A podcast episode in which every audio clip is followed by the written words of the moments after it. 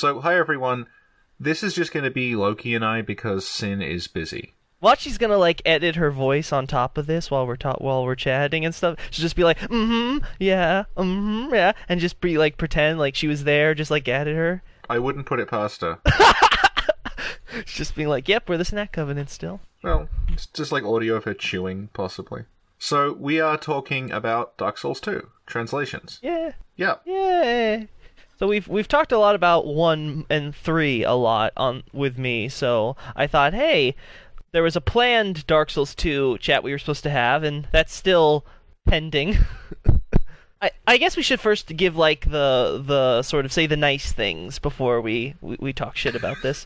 um, the Dark Souls 2 got a better localization than Dark Souls 1 and Demon Souls. Like I I've I think I've said it like probably one of my first times coming on here that it's it's it, like the game the game the localizations get better with each Right. iteration overall. Demon Souls kind of stayed the same with Dark Souls 1. It was just the script got bigger with 1 Yep.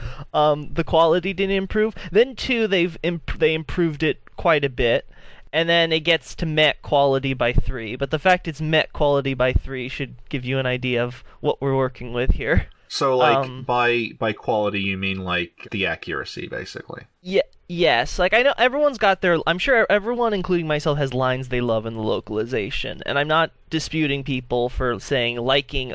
Like you, could, it's like everyone can like things whether they're good or bad. It has nothing to do with their quality. Um, what I'm trying to say is that there are problems in every Souls script, some worse than others, and they're they all all of them have pretty major problems. It's just a sort of a, a matter of frequency or severity. Um, Yeah, it's, it's something that we talked about um, another time you were on, was just the way that they tell stories with such minimal amounts of text. Mhm. That, like, just one noun or one verb being slightly off can change an entire story. Yes, it's very important.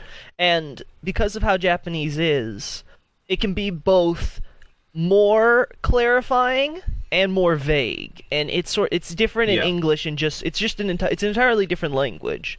So there are things that English can say or put in a better way, and there are things that just in the original Japanese it just works, and you should just translate it straight Right. A lot of times though we, we know and we've talked about this before is that the localizers seem to have this this habit of kind of thinking they're their own Shakespeare and it's this this is their own personal art project. Right. So they start getting a little bit creative and start creating word salads and it can at best sometimes change characterizations and at worst it completely butchers characters and makes it completely incomprehensible. And that happens a lot in aspects of Dark Souls 2. So it's not like the quest is completely ruined or anything. I think most people get the basic ideas pretty fine. Yeah. The issue is that a lot of it, there's not a lot of straightforward clarity in the English script No. um, on what's going on, and there's no consistency in some of the terminology throughout the script.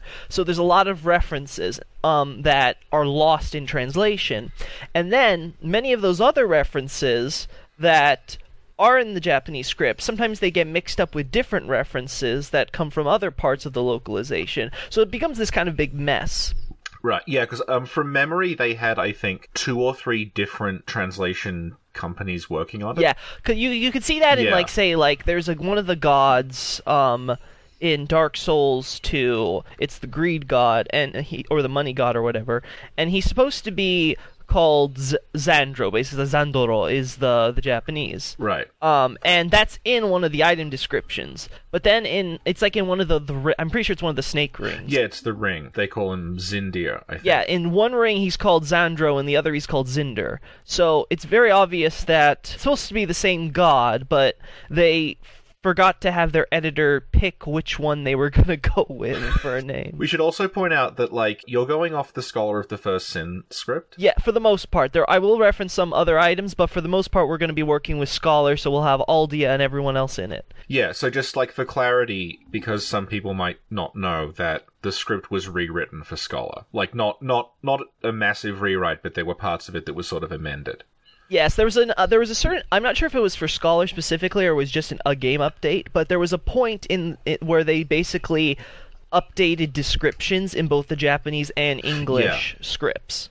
So the idea was basically to take some older items, and most of it seems to have been done with the intent of fixing their lore Yeah. because of how many especially after the DLCs and they added those they just they wanted to kind of make them more cohesive and some of it seems like they've had it planned from the start um, with some of the implications. They just didn't do a good job conveying it. And then they decided oh well we'll make it more obvious because what else are we going to do? And then there's other aspects where it seems like they, they, they change things to fix plot holes. For example, a good example is with Nashandra, where it references how she was the smallest fragment, so she came there first. But chronologically, she's like the latest to Yeah. be involved in anything relevant. So they, they kind of remove that from the description line Right. um, with the implication that it's kind of like out of there, and that which makes it hard because there's some lines that still work regardless. Like it's just sort of a change to just like change the information. It doesn't invalidate, say, the previous version, but then there's some like that which do, and it's kind of and you can kind of tell it's it's done to help fix it. Yeah, I've been playing through uh, Bloodborne on 1.0, and it's kind of a similar deal where there's just uh, not a huge amount, but like chunks of that script are changed literally in a patch. but at least, Like at least in that case, it was a day one patch, not like Yeah. a year into release. Yeah. So I guess like Yeah. we'll start. We're gonna do this basically. Um, the way you've got it written out is it's like the sort of main quest of the game chronologically. Yeah, So like intro, Emerald Herald, uh, Aldia, Vendrick, Nashandra, all that stuff. Yeah. So we'll start with the actual main quest because some people do get a bit confused on this, and just for clarity's sake, for those that that that do on like what's going on with the opening, and like some people go into this giant tirade about the metaphorical implications or whatever, but it's a pretty simple and straightforward. So if we can start with the tra- with the trailer then. Perhaps you've seen it. Maybe in a dream. A murky, forgotten land. Did you see it in a dream that lost land? So it's pretty straightforward here. At the beginning of it, we basically hear the old woman speaking to the player. So the idea is is that what we see later on is our character going through a, a, a forest in rain. And what happens is, is he's basically dealing with he's sort of dealing with the elements or she is dealing with the elements. But then the character seems to come upon a house in the middle of this forest and we know that it's this forest because the same scene of the rain can be seen out the window during one of the shots. So we know so we can infer from that that we that what happened was we were going through, we fell, we're dealing with the elements, we're taking shelter from the rain in this random cabin in the woods because you know that totally isn't the start of a horror film. So you come in and there's this this nice old woman working on the spindle and all that and she's just being kind of creepy. But then like you're you're ready to start heading out kind of. But then right before you leave, the woman tells you, "Oh, did you see it in a dream that I lost land in a dream?"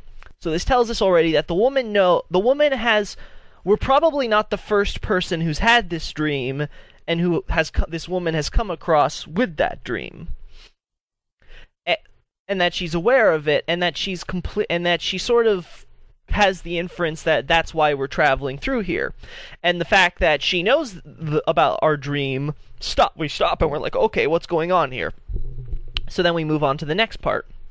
Well, do you want to um like note that the woman with the with Yeah. the who's spinning like that's like a witch motif thing. You'll you'll Yeah, see it in Japanese is. stuff. The idea of like the old woman spinning the thread. Yeah, it's sort of this. i- It's it's sort of trying to give this imagery that um um I don't know want, want to call her say an augur, but like um uh sort of like that mysti- like sort of like that that typical like fairy tale witch who sort of knows every who knows everything and is going to help you on your journey. Like that's the aura they're trying to go with her.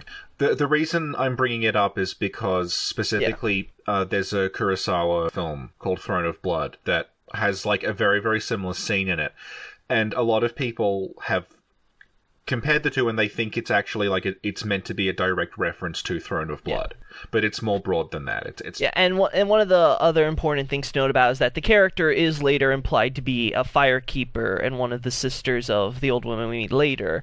So the idea is we have one of the firekeepers who have been scattered around and have kind of reti- she's retired to this cabin for whatever re- reason she has. Maybe she wants to help out with pe- with undead like us. Who knows? But that's a separate separate. That's not important to this.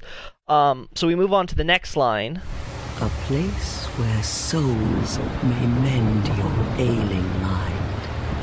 There seems to be a power called the soul that can call back man's reason there. So, what's interesting is that apparently in the Dark Souls 2 timeline of setting, the existence and concept of the soul as the source of life, among other things, is sort of foreign in in the, the, the DS2 era, in the in the area we're in at least it's sort of this idea that that Right. the soul is sort of this like kind of unique concept. And which is especially interesting because there's a lot of talk about characters and afterlives and things in the lore. Like humans have sort of created their own more conventional religions compared to how it was in Dark Souls 1 where it's like oh hey we have our god and they just live like north so it's a bit interesting that they don't have a concept of the soul really uh, and that the whole and this seems to go into the idea of the fact that stuff about like they know about the first flame but they don't really know what it is or what the history to the world is at this point. point and of course the soul is of course we we need souls in order to kind of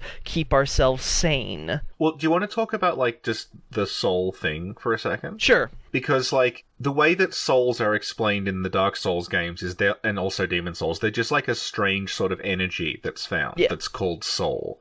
It's not like if you took soul in the meaning that like most Westerners take it, you're in weird situations where it's like, why does the dragon have forty-seven thousand souls? Yeah. And the answer is like that's not literally the soul. It's just like it's like the energy or the life force of the dragon. the idea is that it's the power of disparity itself yeah. like when the first flame came into existence we suddenly have soul like the suddenly there was this great outpouring of souls and the souls had this byproduct that when given will they became not just power but the power of this thing called life. Sort of the moment a soul gained a will it was alive. It acted it had sort of these parameters to act independently of an external source.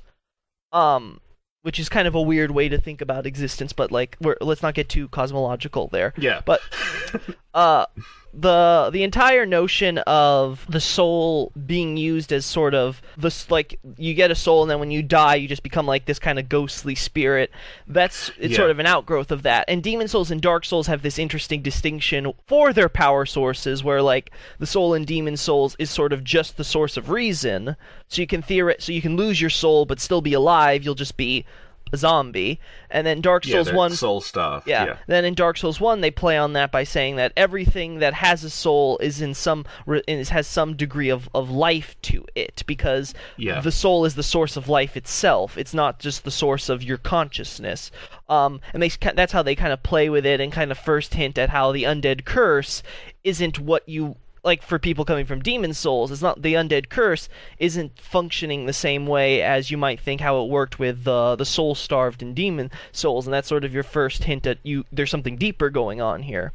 Uh, and then like uh, our characters has had this dream of Drangleic is now going after this power called soul which can supposedly help them stay sane because they're slowly going mad and that's brought up by the woman immediately after that You will lose everything. Once branded. The symbol of the curse. An augur of darkness. Okay, they've lost anything and everything. Humans, the seal appeared on. It's proof of the curse, the seal of dark. So it's sort of this idea. The seal idea is kind of like think of it like say like the the like the cow iron branding type of seal, like kind of this Yeah. engraved marking that's sort of in, etched in into you. Of course, referring to the dark sign that's on the flag. Yeah. Yeah. The word for the engraved aspect of the seal is the same used for the, the like the seal aspect is same thing used for the dark sign. So like yeah the idea of the dark sign is it's a proof it's a sign it's some physical visible evidence of what's going on with you let's say Yeah. Well, they they say that in Dark Souls One as well at the beginning. Like the the undead are the carriers of the accursed dark sign. Yeah. That's how they know. Yeah, and in the Yeah. Japanese script they call it the Dark Ring. So it's the idea.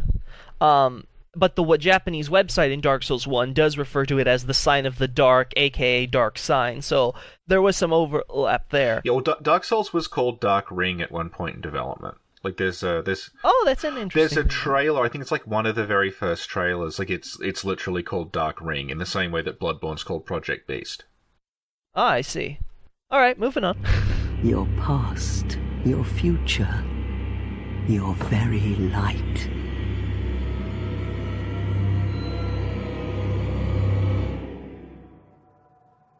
None will have meaning, and you won't even care. By then, you'll be something other than human. A thing that feeds on souls, a hollow. the past, the future, and even light, eventually, once you can't remember even what you've lost, you'll become something that's not human. Just a beast that greedily devours souls, a hollow. So, one, there's this notion of greedily, which of course is trying to play into the nature of the dark aspect. Right. Um, but we, we basically are getting through the. She's basically going through the idea that you're slowly going crazy, basically. Like, even if you, like, have, like, you're perfectly good, you never die or anything, y- y- you're always dealing with this this unsetting madness and we see this already we had saw, seen this in Dark Souls 1 with say the undead merchant um he, he the undead merchants they were getting close to hollows and they were kind of a little kooky in the head. One of them's got this imaginary dog he's petting and like um then there's of course um the crestfallen merchant from the first game who had he was also kind of dealing with his own crazy he was kind of also kind of dealing with his own problems. And we have some cut dialogue which indicates they were originally planning to have him eventually go Yeah, crazy and, hollow. and attack yeah. Yeah. But we see now this idea that okay, so you you have this memory of and I'm try- I tried to find the item before we set up for this, but I couldn't. Yeah. I'll bring it up next time I come on here and I find it. Um, but there's this reference to. There's been debate about okay, is that supposed to be say your wife and child? Well, that doesn't work if you're a female character. Um, what happened? So it's supposed to be that you're you're your it's you a memory of you with your mother, and that's sort of like your earliest memory, and it's fading away um, it's referenced in one of the items that um, basically like just casually talking about that. So just for some clarification there. Um, but the idea is basically okay, we're slowly gonna lose ourselves, and we're already doing so. So we've got to kind of get find th- this. We got to find this place which is promising to give us the power to basically keep being ourselves. Um, and then we move, and then she describes the place we're going to.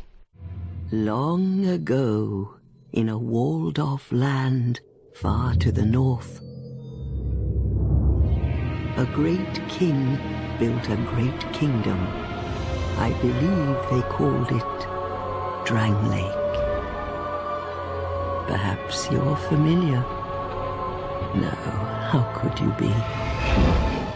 Now, this is a part that kind of gets a little. This is where one of the first little problems with the script, in that um, some people start kind of going it have gone into tangents about when she's saying like perhaps you're familiar no how could you be like we're supposed to like as if this is supposed to reference like we've been here before like Yeah. we've gone here before and we've got like this this history with Drang like we yeah, don't this, know about this confused me a lot. I think I'll probably end up going into it later on. Yeah. But yeah, this isn't actually the case, surprisingly enough. what a surprise. Um, what it actually says is a land to the far norths, beyond a noble wall, a country of antiquity, once built in the name of a great king. Its name back then was Drangleic, if I recall correctly. You ought to already know of it. No, it's fine even if you don't. So what she's actually trying to get at is that one, there's this abstract reference to this noble wall, and it's never clarified exactly. It seems to be like this sort of like Drangleic is almost sanctioned off somehow, either physically or metaphysically. Um, in this and and it's in this sort of and it's sort of this land that's been in decay for a while and we see that it's it's not hard for people to travel to it even just regularly walking like there's reference to mountains and things like that. So maybe it's just that it's sort of you kind of got to go through the treacherous course. Well it seems like a lot of characters died and became undead because of the trek so. So it might be just that. And then anyway the point is is that there's a reference to of course the ki- the king who built the kingdom um, but at the very end, it's like you ought to already know of it. So, but and now it's fine if you don't. So what she she's not trying to say anything deeper. She's just saying, you know, this was like a big deal once. It should be this big place. Like you should know, like you should have heard the stories about Drangleic at one point. But it's like, ah, it doesn't really matter. Like it's it's like it's the, yeah, if you haven't, it's fine. It doesn't matter. So it's really kind of a pointless, a pointless little line there in and of itself by the character's own admission. Um, so there's nothing really deeper to to think about it. So when they talk about uh, a great king, it's built in the name of the great king. Are they referring to Vendrick? Or yes, yeah, okay, good. Because keep in mind, the word for name in Japanese Yeah. is also used for stuff like reputation and and titles and things like Yeah. that. So the idea being is that, um, uh, basically that Ven- that Vendrick was the one who established it, and like he, Right. he he sort of put his his mark on, on he put his mark on on ma- on making that country, and that's why the land is now. That's why the land is now known as Drangleic, though it's gone by other names for other people in other countries before Right. that have been to the continent. To again for clarification on the noble wall, there's this sort of this again. It's it's not sort of noble in terms of like there's something like elevated or, or special. Like she's giving, she's honoring this so-called wall. Right. Um, she's she's like elevating it in some in some respects in the in the language, but it's very difficult not not to translate, but to infer what it means specifically. Right. It's a very vague word. yeah, it's a very and, vague and we word. never we never see the wall. Yeah, Yeah. that's why I'm saying maybe it's Yeah. the mount, maybe it's the mountain ranges, maybe there's a lot of things we could go with on what it's supposed to be, and that's that's something that fans can fairly speculate about. Yeah, it, it's Um, this almost is- um similar to the Fisher and Demon Souls, where the Boletaria is surrounded by the fog, and then you have to get in through the the single. Yeah. Because I mean, we'll get to it later on, but there is a scene that sort of makes it look like you're going through a portal. Mhm. Yeah, Yeah, yeah, But one day, you will stand before its decrepit gate without really knowing why. so a lot of people look at that last line and it's like, okay, so I'm, um, we're we're, we're sort of like unconsciously being Yeah, drawn there, and, that's and it's true we're yeah. being. Yeah, that's how a lot inter- and it's true we are being drawn there, but it's because of our dream, not because of some unconscious, un undefined force. And the the the, the Japanese clarifies this quite e- nicely with you will arrive at its ruined gates whether you desire to or not. So it's not a ma- hmm. so it's not that we we don't know why the hell we're going here. We're consciously choosing and arriving there. But the thing is that our quote unquote choice isn't really a choice because the options are either you go there to get the power of the soul to stay sane, or you basically die physically or mentally. yeah. You choose. There's really no other option. And that's sort of the po- this is sort of the setting tone for the theme because well, particularly with Scholar because one pretty much had no plot or anything to really do besides let's just redo the Link the Fire story. Right. Um with Aldia, it becomes a point of framing of what is it that you desire. The point is that you are doing all these things because you have to, because you're told to, because these you really don't have many options otherwise. But what is your personal wishes and what do you want to do? Which is sort of the point they're getting at. Of course, the game has still like no options compared to some of the others, but that's neither here nor there. You're basically you're she's basic the basically she's smiling kind of the same reason the old women laugh at you is it's you're kind of have no choice. You're kind of a slave to the system in this case because it's the only way for you to have any halfway decent hope of some form of salvation. Like a moth drawn to a flame. Your wings will burn in anguish. Time after time. And then, like a winged insect, insect captivated by light, you'll burn yourself many, many times over. Now, the light illusion is, of course, important, and the fire, of course, because the whole first flame, the whole distracted by the light, etc. That, that again, it's reiterating a point from the previous game. And they, of course, they're also trying to play up the idea you're going to die a lot in this Yeah. game because that's been their mark. That was their marketing shtick because of how well Prepare to Die edition Prepare went. to die. Yeah. Which, by the way, that's actually only a English thing, so they kind of. They, it's sort of something the, the, the companies retroactively brought over for Yeah, two well, in, in the Japanese It's, it's got marketing. and it's got that trophy called "This is Dark Souls" that you Yeah, get for got that- dying the first time, and it's like, come on. It's the it's that it's that it, it's that edgy Yeah, it's that edgy shit. especially since like it's it's sort of just it's like on my on my original copy it's like visit the firekeeper and then like 88 minutes later I get this is Dark Souls by jumping off a cliff. it's not really this sort of epic thing I think they were hoping for. So yeah, when when they talk about the winged insects, they they say that they don't say moth, right? I'm trying to. Yes, they don't say moth specifically. Yeah, because I'm thinking because like I'm I can I'm picturing the scene and it's like cicadas or fireflies or something around this tree. Yeah, they're trying to go. They went. They, they the localization probably went with moth drawn to a flame because it's a very easy illusion. Yeah, yeah, it's an expression we're familiar with. Yeah. Yeah, and like here's one of the thing that's also worth noting is that the website version puts it in a slightly like it kind of reor like because it doesn't frame things from the old woman's perspective. It just sort of takes a lot of her words and into a proper summary of the premise. Right. Um, and one of the points, of course, is that we do we are captivated by the light as the insect, and we're going there whether we desire to or not. And that's Yeah. the point of the the insect illusion, is that we kind we just have to. For that is your fate. The fate of the cursed. Well, they won't be forgiven, the cursed. So the point is being is that you're gonna be burned. You're burn yourself many more times. It's like you're you're cursed, so you kind of just gotta suck it up. It's like you deserve this, basically. Yeah. That's sort of the the the the kind of the connotation she's going for. You're just you're you're sort of this you're this unholy monster that's impermissible. So whatever suffering you take on your journey is sort of total it's it's fine. There's nothing wrong. It's like it's you you just you you, you should have it. Okay, so we get that, and we get that line. So we've clarified. It's like, okay, so we've just met this woman. It's like we were going through a forest on our drain. We're dealing a lot. We, we're dealing with a lot of shit. This woman then decides she's going to lead us and tell us like, um, we have no choice in the matter, and we we have no even guarantee or knowledge of what the hell we're really getting into. And then we finally we meet the old women, and they sort of help us from going completely insane before we we even uh, make it there. But before that, there's this transition where you transition to underwater, and you see that there's all these corpse, these skeletal corpses lying at the bottom of the lake.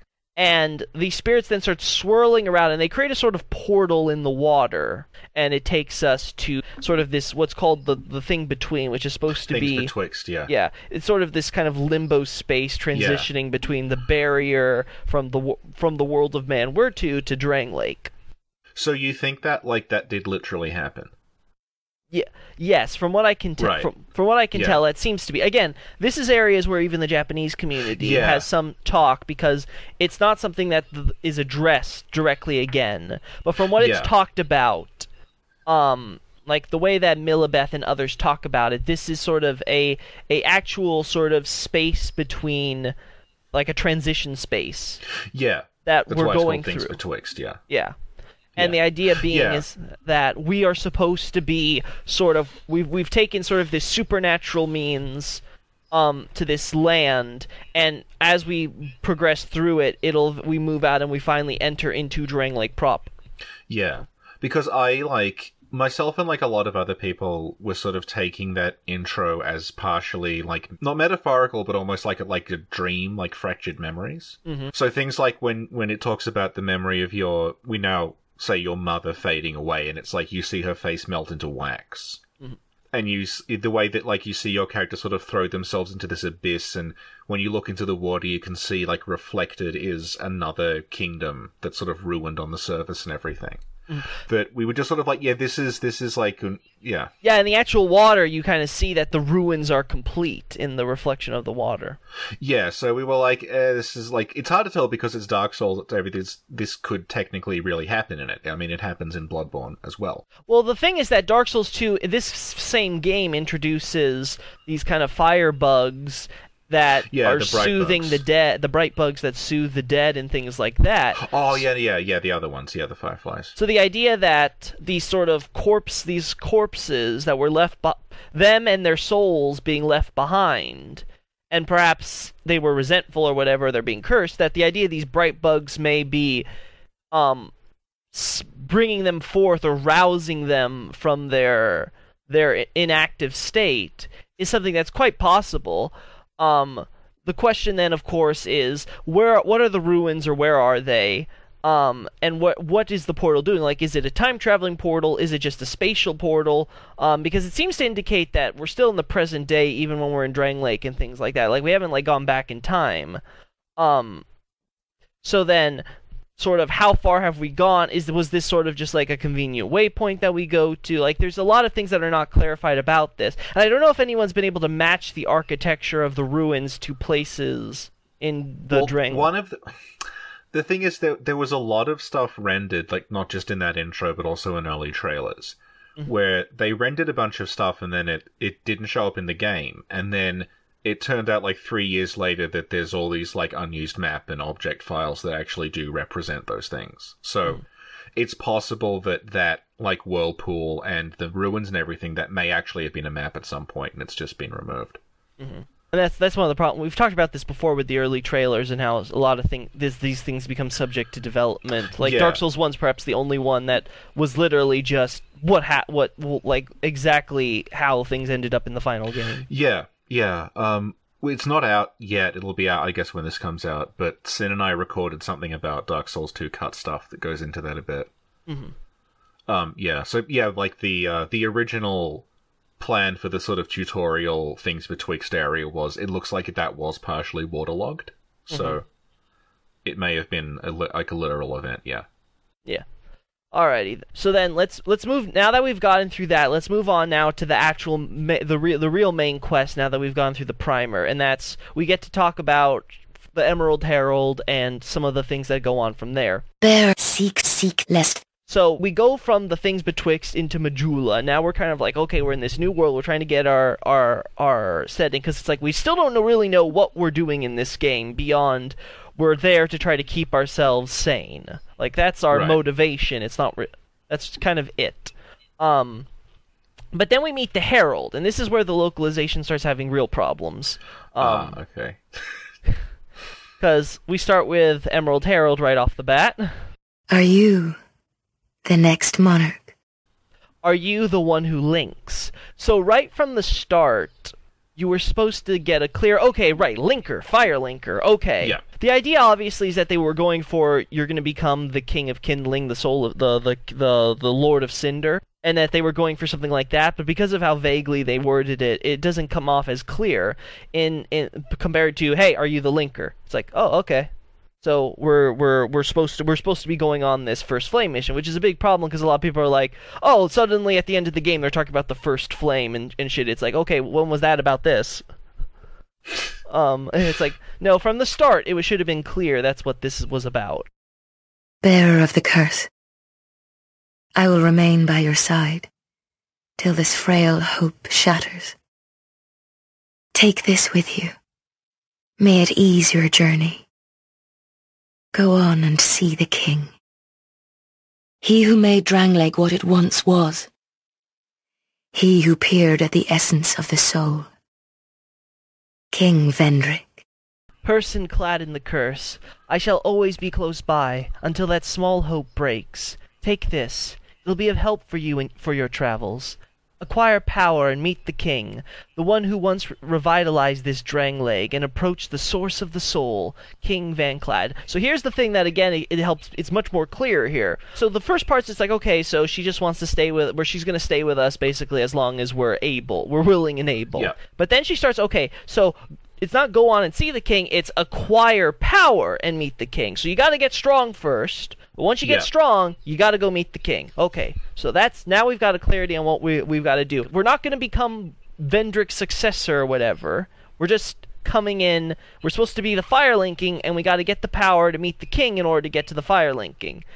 Um now, the, the, the of course the curveball is it's not that he, we're meeting the the king of kindling like we did in Dark Souls One with Gwyn or anything like that. It's we got to meet Vendrick. Right. But the thing that's notable about this is that in the, the the English localization they go he who peered at the essence of the soul. It's like um okay, what's that supposed to mean?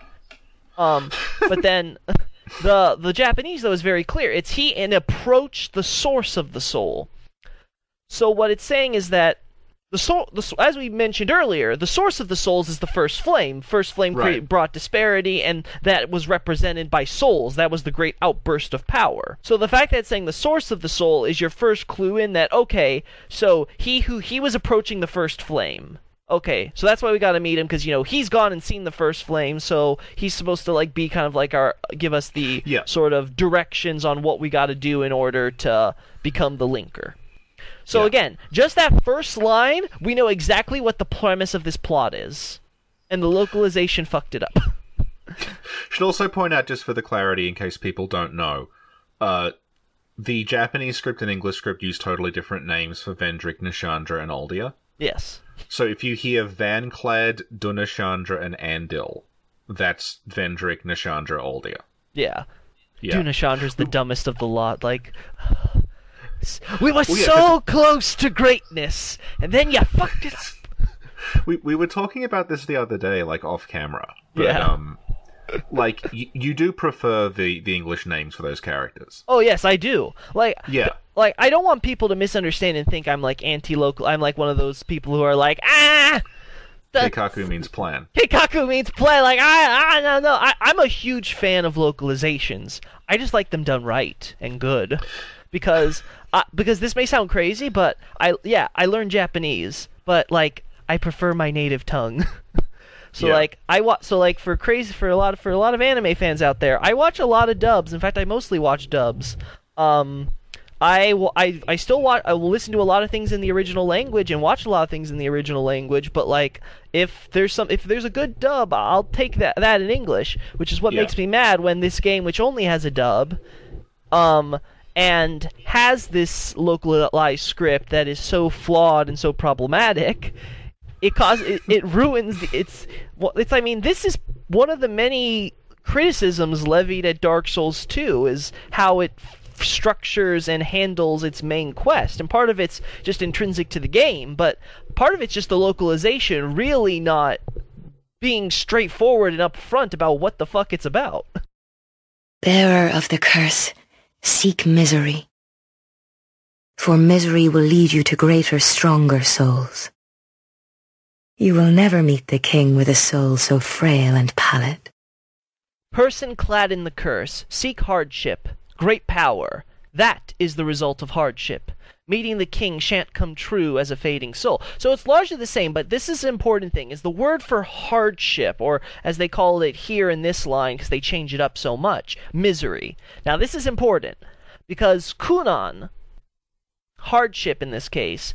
It's sort of this idea that difficulties, tr- suffering. You can translate it as trial, but there's another word that's more appropriate to that in this case. But so we'll focus on hardship as being our translation, because the idea is you have to go through very difficulties to get stronger. Um, it's like you can't just you're not going to just suddenly become this amazingly powerful being. You kind of got to go well unless you're New Game Plus, but shh. The idea is that you have to get through it, and this is referenced a lot. Is this idea of seek your it's like go through these hardships go through these these trials and tribulations because at the end of all your difficulties you're going to have you're going to have the power and you're going to reach the goal Bearer of the curse. Seek those whose names are unutterable, the four endowed with immense souls. Their souls will serve as beacons. Once you have found them, return here to me, so that hope will not fade away. aim for those whose names were forbidden the four who possess strong souls they will become a guide for your travels if granted please return here so that the hope within you won't be eradicated So I don't know about that. So for just that last line where it says "so that hope will not fade away," I guess they're just trying to be a little artistic. But I'll be honest, I was a little confused the first time I, I heard that. Right. Um, because the script is like, okay, so that the hope within you. It's like, okay, I didn't know, like, what, like, are we gonna like destroy like all hope in the yeah, universe like, or something? Help me, chosen undead. You are my only hope. Yes. so first off, the the you know this is talked about again with I forget what the soul name is in the localization, but something like that. Like you don't say it, but the idea is like they're like there's like this kind. They're kind of like the ta- like the names are kind of taboo and they're kind of been forgotten Yeah, as a yeah. result. Um, and these are of course referring to um Seath, Nito, Izalith, and Gwyn. Gwen. Yeah. So we, we kind of we get to go through. It's like okay, we have the four runs because appar- four kings didn't make the cut. they were too. Well- so the idea here is that we're, we're we're trying to find the souls then in order to get stronger. Sort of similar to Dark Souls One. The idea Yeah. was okay. So there's been many attempt, there's been many iterations of the trial, and for this iteration, it's like instead of going through so many problems to open the damn door, let's just freaking get these strong souls that are happen to be in the area anyway. Yeah. You you it'll be a great trial to prove you're strong enough in the first place, and by getting them, you actually will get stronger. So Yeah. hey, win-win. Yeah, the game the game takes that kind of more literally than Dark Souls 1 does, where you need a strong soul. So you can get the four souls, or you can just get a whole lot of regular souls, and that'll open it as well. yeah, and Dark Souls One, the like the souls are kind of like a, a measuring scale, a measuring scale to prove how strong you've been. Like they're supposed to be. The idea was the Lord Vessel was going to measure you compared to Gwyn, and the idea was how many souls you could collect and put in the vessel. And it's like, okay, you Yeah. get four really strong pieces of Lord Soul, like Lord Souls or pieces of Lord Souls. It's like, okay, you've now matched Gwyn's almighty soul, so now you can go through the gate and you're good. Um, and it's like you've proven you're strong enough. And then in Dark Souls 2, it's just like, yeah, they're they're also in the area, but like, hey, if you if if, if you're strong, you can just like open it anyway. Yeah. Bearer of the curse. Seek souls. Larger, more powerful souls. Seek the king. That is the only way. Lest this land swallow you whole, as it has so many others. Person clad in the curse seeks souls, stronger, greater souls. That alone is the only way. Other land, this land will swallow you mercilessly and without exception. So the idea is that we're we're, ne- we're never we're never gonna get out of here if we're if we're if we're weak. We've gotta do this and we gotta be strong. And it plays again on the idea of you don't really have a choice. And then she talks about, of course, the castle. Over the hill and past the forest is the king's castle, where a man peered straight into the essence of the soul. But whatever came of it, Over the hill and through the forest to grandmother's house we go no, um, is the king's castle. The one who approached the source of the soul was there, but it's now already. So the idea is she's not like unsure. Like when she says "but whatever came of it," what she means is like okay, but it's already gone. Like it's it's it's it's it's kind of it's ruined basically. It's abandoned. It's empty. Again, she's not like sort of questioning it, especially since the later reveal is that she's from that time. She's kind of been around for a while. Yeah. Yeah. Um, so that's kind of notable. Then, but this this is basically her setting. We've now set up the quest. Okay, so we've got to find Vendrick. In order to find Vendrick, we've got to get these stronger souls, and by getting those stronger souls, we'll be able to go to his castle. Okay, so we got to do these things. So the quest is pretty straightforward in that regard. Then we go through and we kill each of the four, and after we've killed each of the four, we finally get to the last primal bonfire that we would use to get out. Um, and that's where we meet Aldia. No one has come this far. Not for a very long while. Young Hollow, do you wish to shed this curse? Then accept the fate of your ilk and face the trials that await you. Unless you have already joined the Crestfallen. What? When was the last time someone that arrived here appeared? Hollow, do you desire to try passing the curse? Then challenge the trials. That is a mission that was imposed on Hollows. Unless you're a heartbroken that's given up on everything.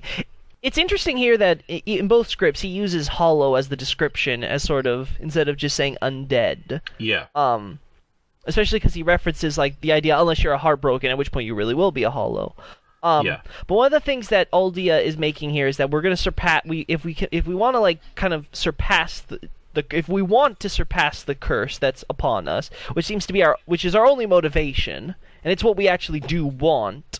It's the only thing we kind of have a choice is our own wa- of what we want to do, not what we, we we're able to do. Aldi has sort of been kind of like squatting around. It's like, oh hey, someone's come by. Let's let's see what he's going to be doing, and he decides to follow us around. Young Hollow, there are but two paths.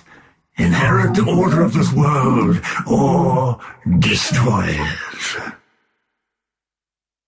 Only a true monarch can make such a choice. Very few indeed have come even this far. And yet your journey is far from over. Half-grown hollow, have you what it takes? Truly? Hollow, the paths are two inherit the logic of the world or break it. And leading it is only a true king. Many can't even reach this place. And even here is only halfway. Hollow, are you sufficient to it? So, this inherit the logic of the world. So, the word for inherit is notable because the, the okay, so the idea of the fire linking. The kanji used in fire linking does literally mean to link, like link. Yeah. A connection or tie.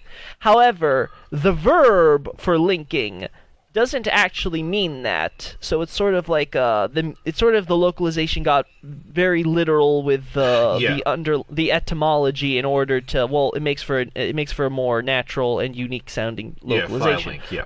Yeah, but the idea is that it's it's inheriting the fire. It's sort of succeeding. You're ta- you're sort of Yeah. when you tie yourself to the fire, you are becoming a line of succession for it. Yeah, and it's uh, in Dark Souls three they they sort of address that by having it say heir of Fire destroyed" when you yes, it's like one of the, the one of the inheritors. Now, another thing is the inherit the logic of the world. So we're not talking necessarily about the fire linking in this case, though. What we're talking about is something that Kaathe talks about in his dialogue that got sort of localized out. He references it once and calls it by a similar thing, like the or like the natural order or something to that effect. yeah. In Dark Souls, Kaathe makes the point that the logic of the universe is that fire flares up, but then it slowly goes, but it eventually will go out, and then dark is left behind as a result. Right. Like that's the basic logic. It's the fundamental concept to how everything in Dark Souls works post fire.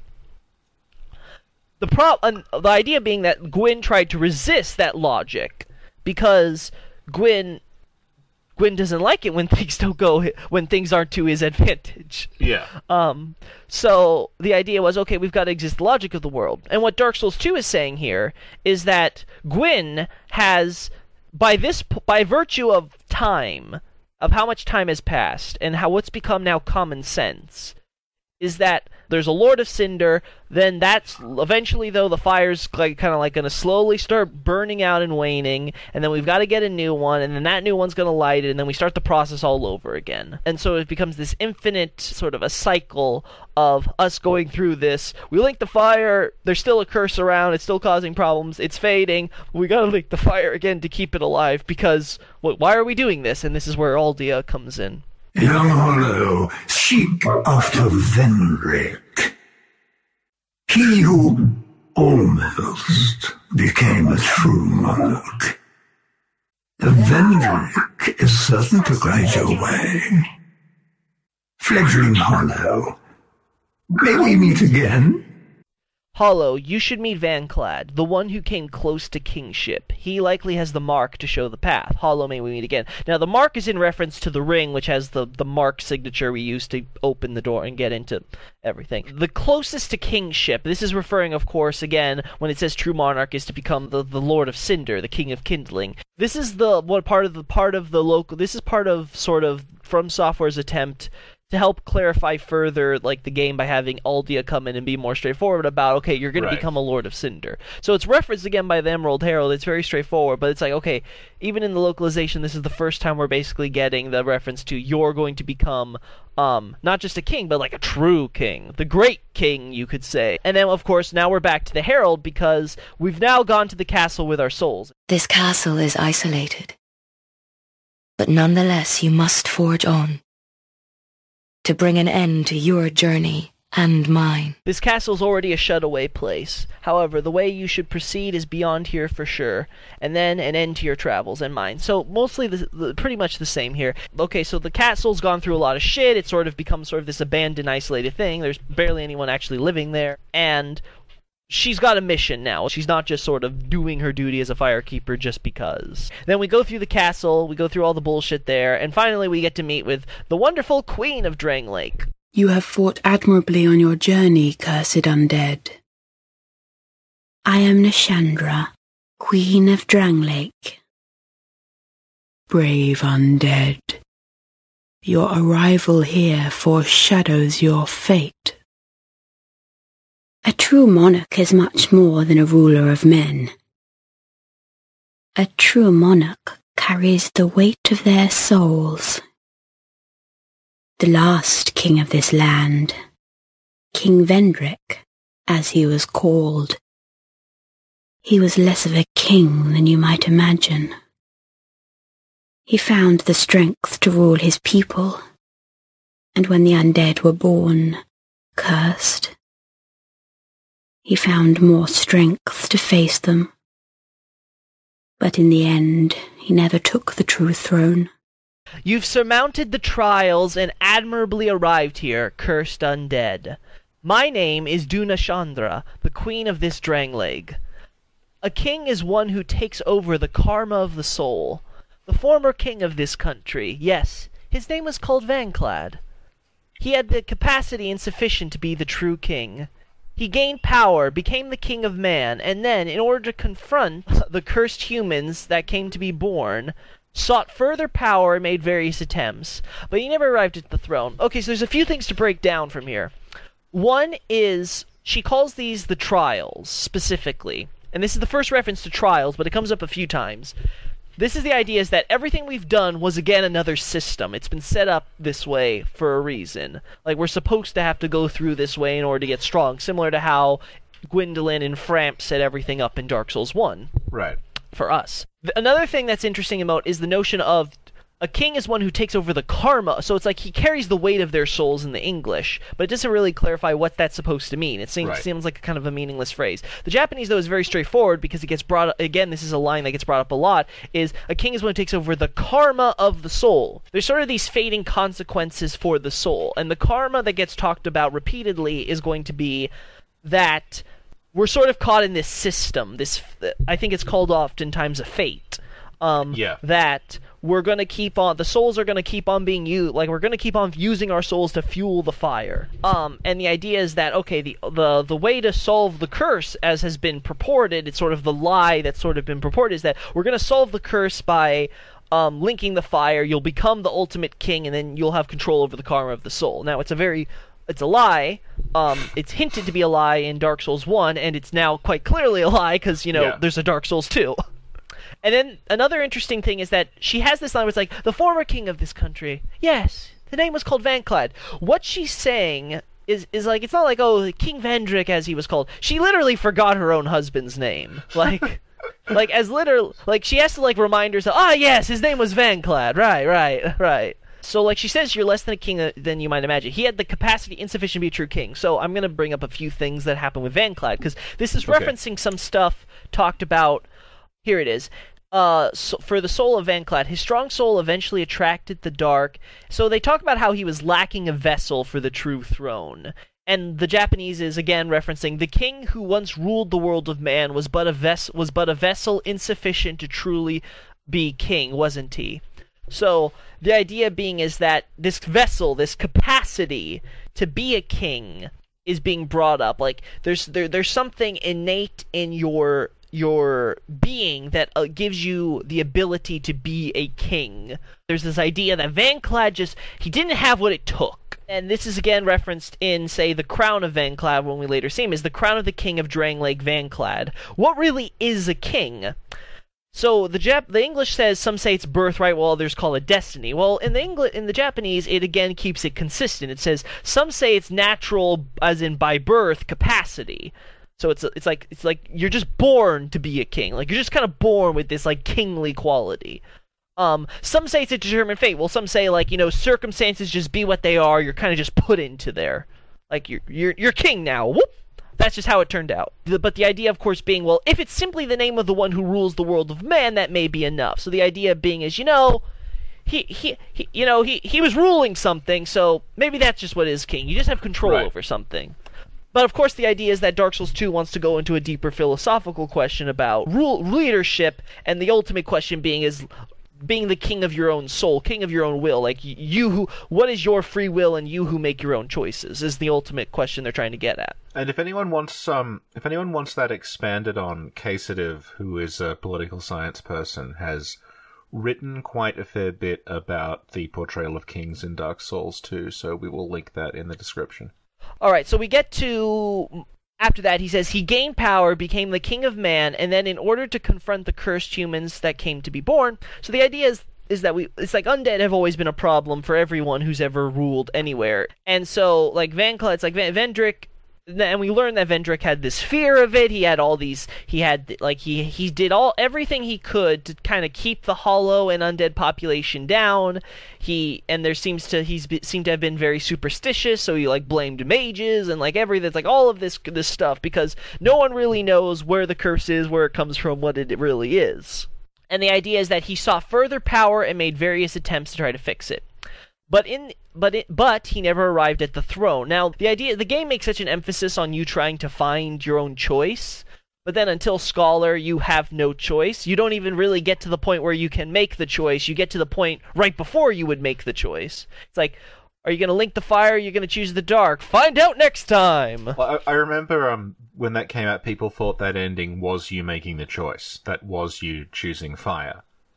So and there was this whole discussion about how like oh it's like a meta thing about how there is no choice but the way you're saying it now yeah it's that now you are a monarch you can make the choice but the choice you make we're not yeah. going to actually the idea show. is like the throne was pro like the throne we, we don't see what happens after we close the throne so we don't for all we know the throne is like just your chair in an elevator and it's going to take you down to the first flame or whatever. That's that's the entire and we'll talk about this later. That's the point of the plot that gets elaborated on later is that that's sort of what we do, but we never get to that point. We get the cutaway before we're allowed to make the choice between light and dark. And that's why um, Scholar decided it needed to add a, a it tried to shoehorn in another ending on top of that and it well, we'll talk about that later. Now it's never clarified in Dark Souls 2 if we're like the second fire linker or if we're like one after many because like because of dialogue that gets brought up yeah. later and things like that. So it's still vague on on what how exactly, but there's clearly been there was someone sometime before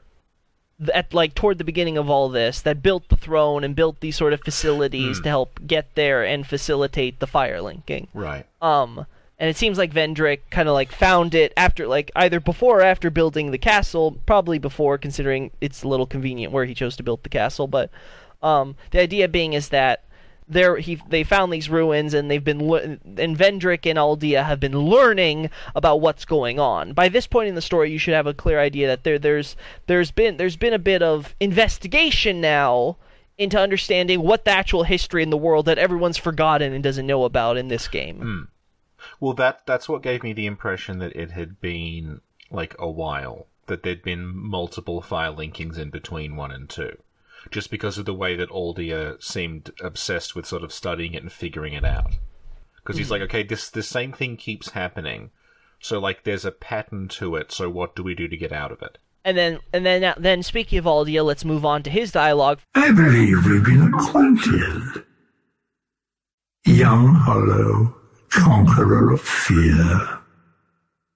What drives you so to overcome this supposed curse? So he like he he we kind of he explodes on us. He laughs at it, and he's like, "Ah, you're a familiar face," because Aldi is an asshole. Yep. Um, and the idea is that okay, conquer a fear, hollow, one who challenges hardship. So again, that word hardship comes up. Uh, what have you desired to try over um to try overcoming the curse thus far? So okay, so we've been going through all these troubles and difficulties. We're going through and we're, we're, we're standing up to the challenge. Um, but, but now Aldi is saying, okay, you're going through all these troubles, but why are you doing this? What is it that's motivated you thus far? So he's trying to get to the deeper question. Then we get to life is brilliant, beautiful. It enchants us to the point of obsession. Some are true to their purpose, they are the shadows, flesh and mind. One man lost his own body, but lingered on as a head. Others chase the charms of love, however elusive. What is it that drives you? Life is dazzling and beautiful, and so everyone is captured by it. The one who didn't forget his mission even though he became hollowed out, the one that lost his body and ended up becoming a mere head, the one who seeks a love she couldn't obtain. And you yourself? So a few clarifications. One, I said he I said his his, his he his she. Those aren't in the Japanese text. I want I did that in order to clarify that those are sort of this is the common interpretation by the Japanese community. The first Right. one so the some are true to their purpose, though they are but shells, flesh, and mind. This could apply to anyone, but in the Yes. Japanese version, the one who didn't forget his mission, even though he became hollowed out, and the fact there's a trend of them talking about specific people, people Right. think this refers to the pursuer boss, who is a named character in the Japanese version. Right. Uh, I think it's like Agdaliz or something like that in the Japanese version, and it's like Ag, yeah, Agdaliz or something like that. I can't, re- I, I don't bother remembering the Japanese version of the names. I'll be honest. I, I, I, I do really love the localization Yeah. versions. They're so simple. But like basically the idea was that he's sort of this this this sort of cra- this mad warrior who becomes a, a, a curse bound, a spell bound, whatever you want to call it. The idea is like he's been bound by a curse or a spell in order to become this sort of undead hunter who hunts the cursed. Ace kept to his mission even long after Alkin's fallen. Uh, one man lost his own body but lingered on his head. That's an obvious reference to Vengarl Yep. um, who's called Vanguard in the Japanese version because you know Vanguard, Vanguard, that type of thing. Right. Uh, Um, others chase the charms of love, however elusive. Now, most in the Japanese community assume this to refer to the witch. Zuli. Um, yeah, Zuli. yeah. Um, because she's the one who, who she's the only character who, who specific character who seems to have this kind of love you couldn't obtain. The only other characters who could work is perhaps the the prince and princess of Alkin and Yeah. Ven. Um, but they're kind of their own thing. So, but what Aldi is trying to say is that okay, so there's this awesome, there's this awesome quality to life, and everyone is captured by it in some degree. And we see all these people who have done it in different ways. Some who are bound to live kind of like life forever um, on a mission. Some who kind of end up becoming losing their heads in from it. Some of those who kind of have love. And it's like okay, so and you yourself. What oh, so and it's like what was it that drives you? It's like okay, what about you? What is hmm. what is this this quality that's keeping your life beautiful and captured you in your life? Once the Lord of Light banished dark and all that stemmed from humanity. And men assumed a fleeting form. These are the roots of our world. Men are props in stage of life, and no matter how tender, how exquisite, the lie will remain a lie. Young Hollow, knowing this, do you still desire peace? So okay, so the one who once became the king of light shut away the dark of the name called man. And then man acquired a transient form. That for sure is the beginning of this world's logic. So just for that part.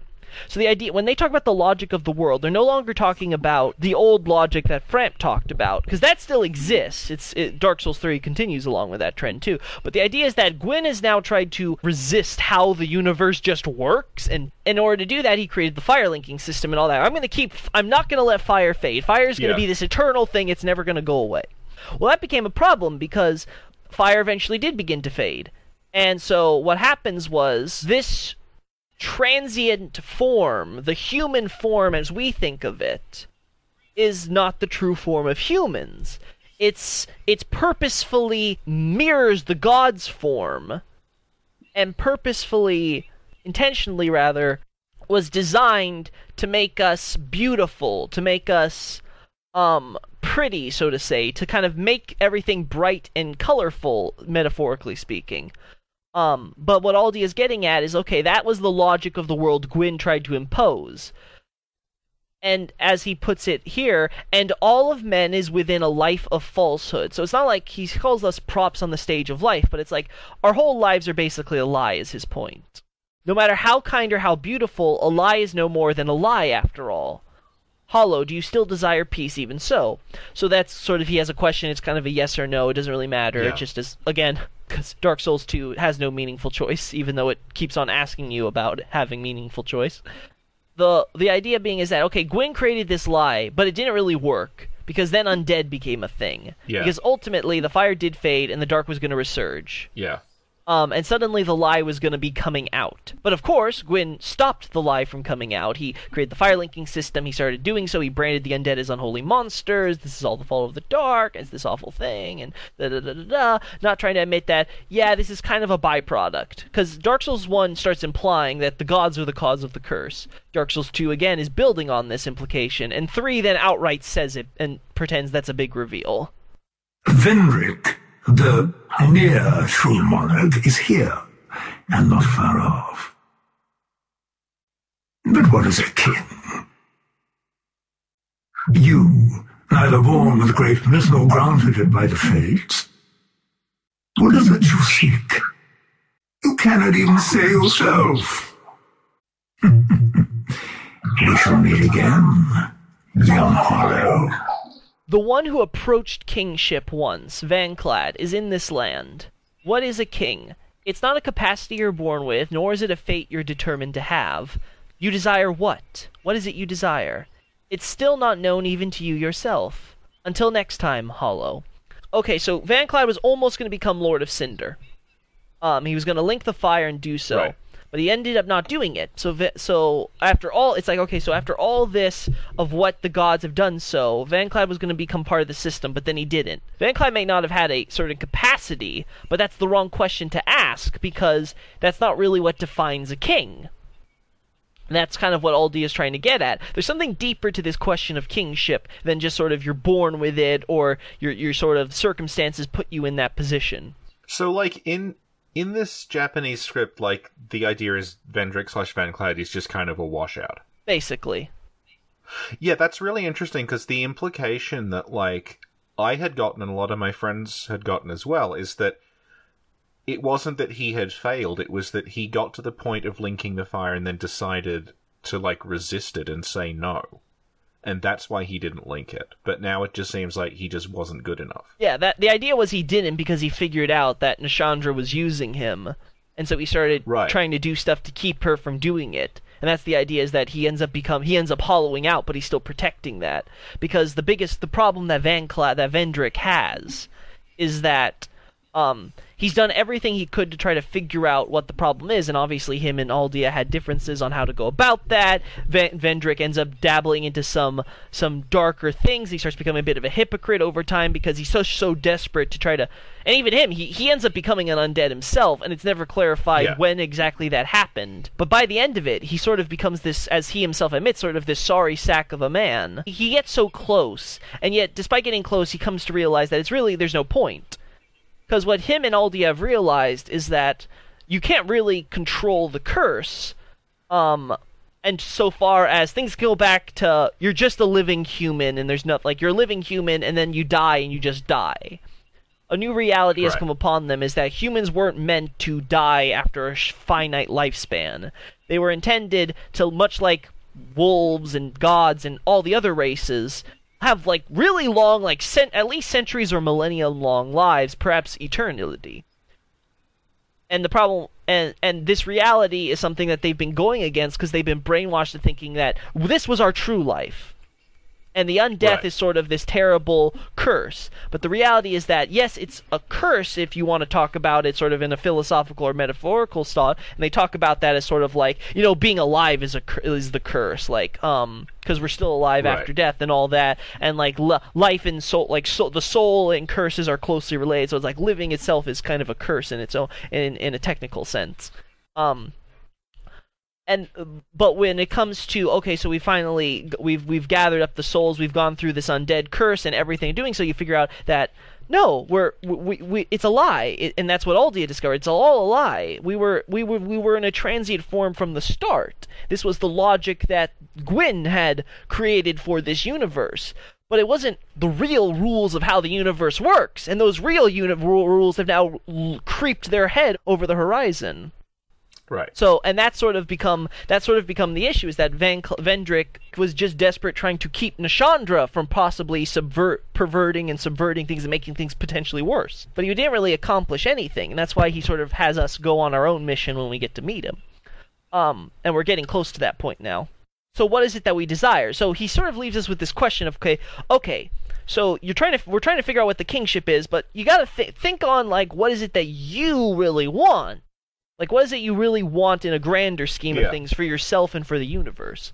Okay, we get the ring from and let's say we didn't kill the boss yet. So we just got the ring and then we left. So Emerald Herald, This ring is the symbol of the king. Use it to gain passage through the king's gate and venture to the far east and seek the home of the dragon to the far east. Bearer of the curse, if you are to be the next monarch, then one day you will walk those grounds without really knowing why. That ring is the sign of the king. If you have that proof, you'll be able to open the king's gate and struggle on to that place on the eastern end, presumably of the continent in this context.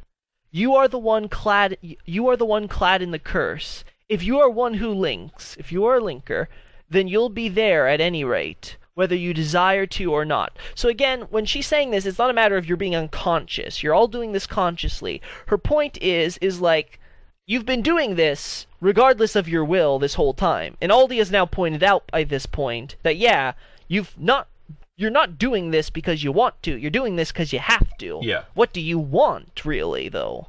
What is it that you really want out of all this? What do you think is best? And that just as Aldi is playing on this, the Herald is pointing out now you're whether you want to or not, you're gonna have to end up there because again, it's the next step on your journey, and that's the point being made. And then Chandra has this line about Drangleic's no longer. Here now, Drang Lake has been destroyed, is her point. So, like, as soon as you find, as soon as we confirm, it's like, hey, Queenie, we found your husband. He's a hollow. She's like, okay, Drangleic's officially over now. I'm happy with this. I'm, I'm, I'm okay with this. Brave undead, seek the throne.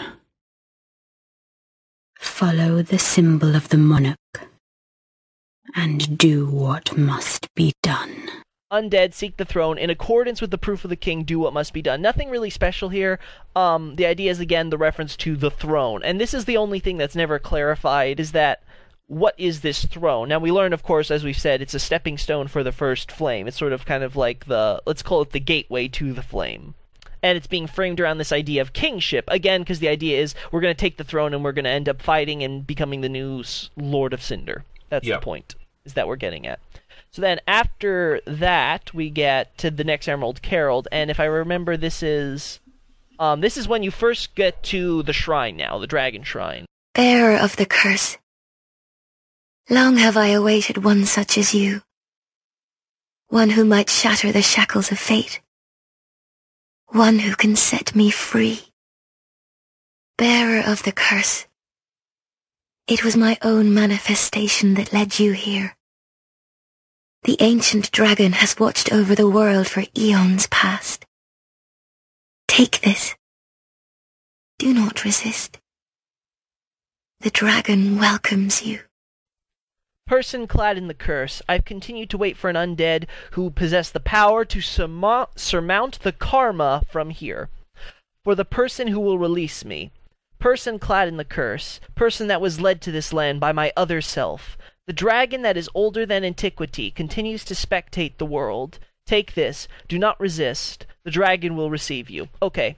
So first off, again, we have this reference to the karma, the karma. They call it the shackles of fate in this case, Yeah. but again, we've I've talked before about the idea that the logic of the world was sort of when they talk about the logic of the world, they're not talking about what it was talked about by Kaathe. It's Gwyn's logic for the like. This is this is basically it's Gwyn's fanfic of how the world should work Yeah. in his mind. Uh, this the consequence of all of this, these actions. Well, of Gwyn's actions upon the original order of the universe is that now we have this fire linking system, and the Emerald Herald is sort of she's the only one who can help us, who can help and bring us to the point where we can link the fire. So she's sort of trapped in this duty.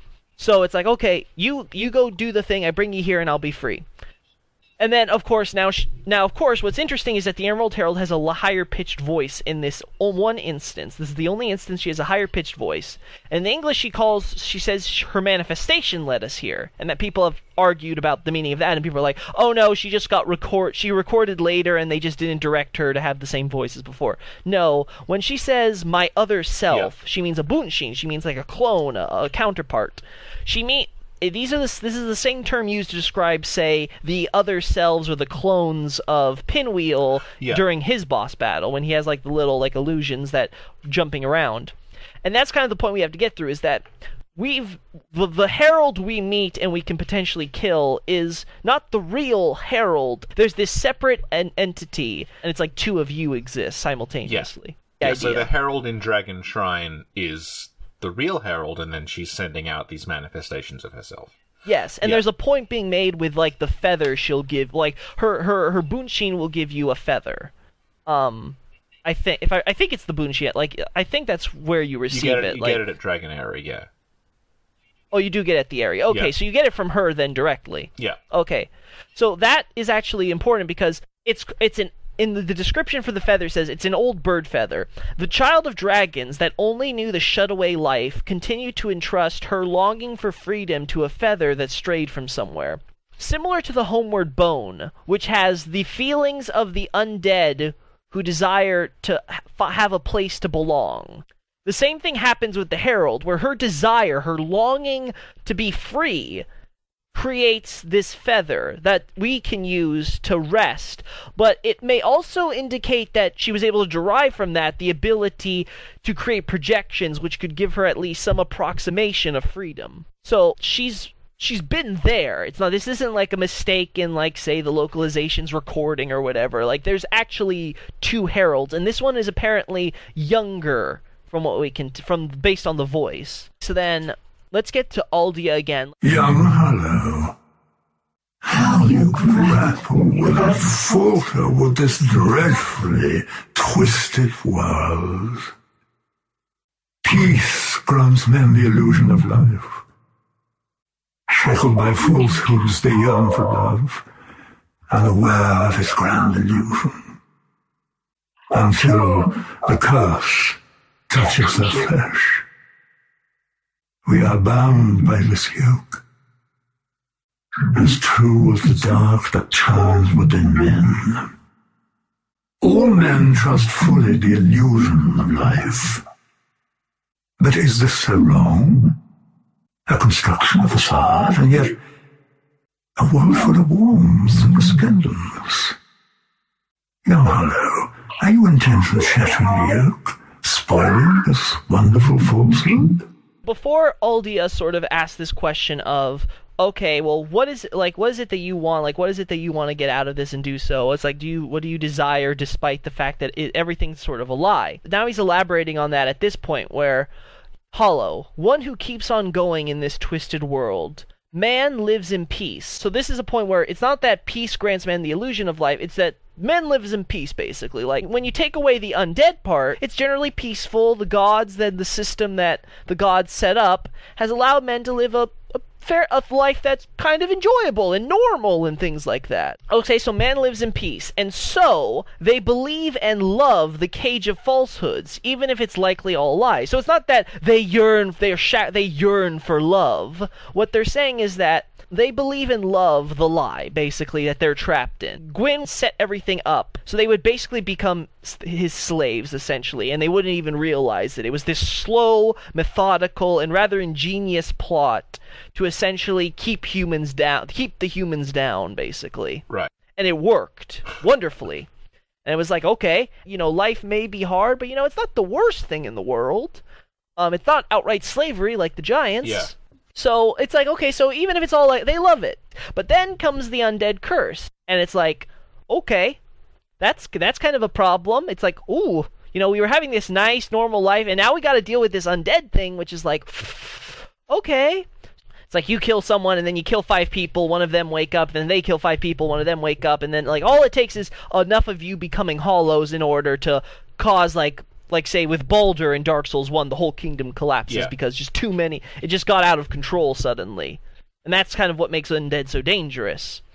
especially when you have these people who they thought they died and they had these lives, but now they're alive again, but now they're dealing with undeath, and it's like, but on top of the fact that they have these problems where their lives may have they they're dead, so and most of them are young, so it's like, okay, what killed you? You probably have some problems and gripes already. Yeah.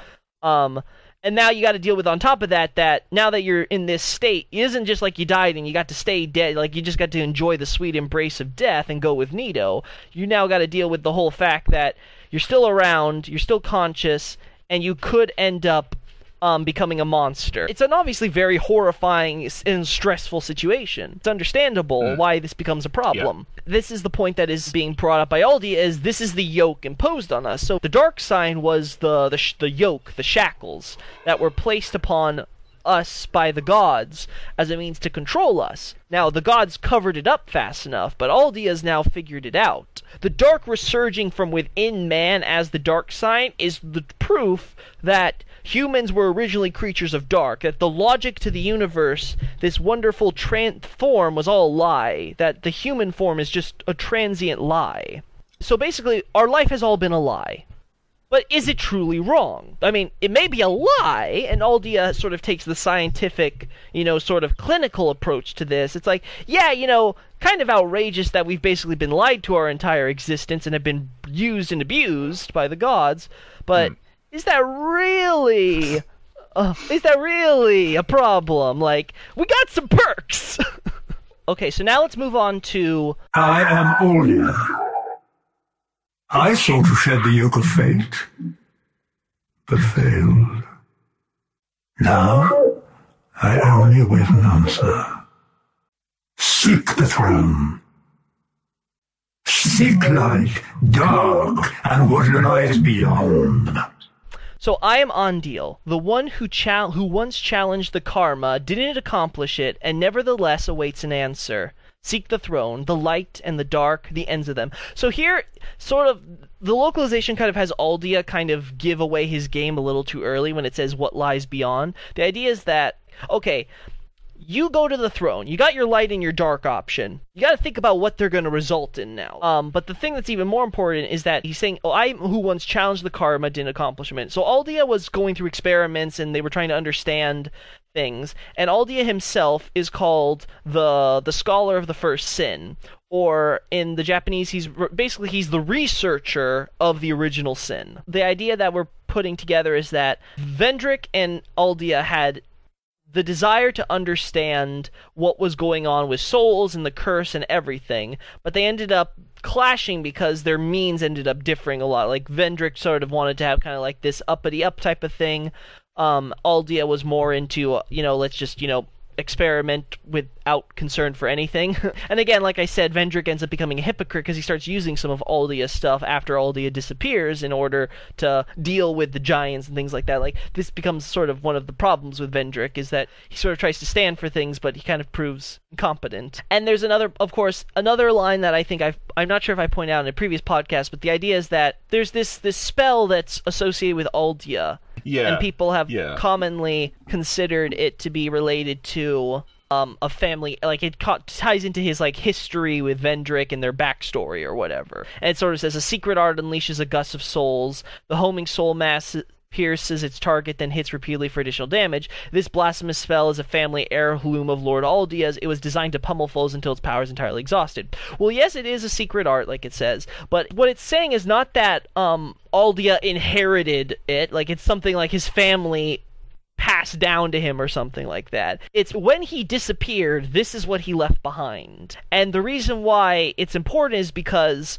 it shows that Aldia was in looking into heretical things, and this is kind of a theme with his mansion, is that they were all kind of going into taboo topics and things, and as part of that, what Aldia had discovered was something that had the goal to keep pursuing the enemy until they ran out of breath. This idea of pursuing is brought up, it's hinted at in 1, and it's brought up more explicitly in 2 and 3, that this notion of souls acting on their own to pursue a target is in principle how the dark functions. Because the dark the dark is the only element that has this unique quality of being able to randomly gain a will of of its own like just by itself it will develop a will and start acting and creating life. And we see that several times there's several there's many examples of this throughout the series Um, and so the idea that Aldia was looking into this idea that create something with a will that can pursue the enemy. This is kind of fringing on really, really dangerous territory. Um, and of course, this is all in reference to Manus, who was the sorcerer who created the Pursuer spell, which I think it's called something else. Like it's called Affinity in this. Yeah, Affinity. Yeah. Okay. But the, the point is that Aldia was looking into what's called the original sin, and this becomes relevant because he creates various abominations and stuff. And part of this was looking into dragons because, well, if you're trying to understand the universe, you have to understand, of course, the origin. So you understand the dragons. So Aldi is based. Aldi is probably one of the few characters who understands the universe as well as the gods who originally dominated and kind of collected all that knowledge and information in the first place. I guess the question is like does the Japanese script ever say what the original sin is? No, it doesn't clarify exactly. Right. It says he's the, the original sin researcher, basically, the researcher of the original Yeah. sin. So was it that he committed the original sin, or was it that he was studying the original sin, say, committed by Gwyn, or that exists? Right. There's sort of a question there. And because his research is all over the place, it's hard to pin down what exactly the original sin is in context. Like one point that's being made is that with the the what do they call them the forlorn? Well, the forlorn also exists in Dark Souls 3. So let's go with the Japanese tr- translation I have, which would be the uh the forfeit.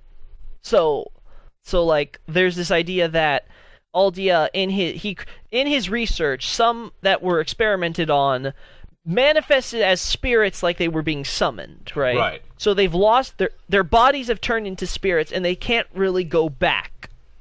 So they now exist in this odd limbo where they exist outside reality, so they can appear in pretty much at any time, any any period. It's not clear if they can like go to any place yet. Right. Just the idea that they can kind of manifest.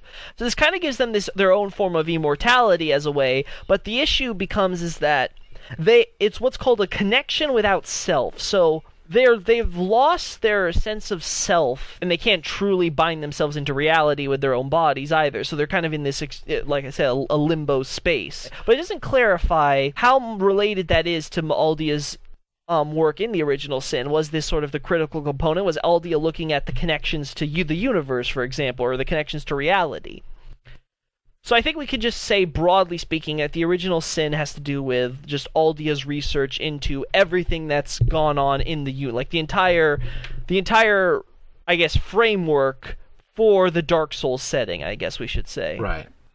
And if we were to say that if there's anything that's a sin, I think most people agree, agree on it being like something like what Gwyn did. Yeah. I think that makes the most sense, if only because Gwyn is sort of the he's the cause of Yeah. all these problems, basically. And we get to now the ancient dragon, and the dragon tells you,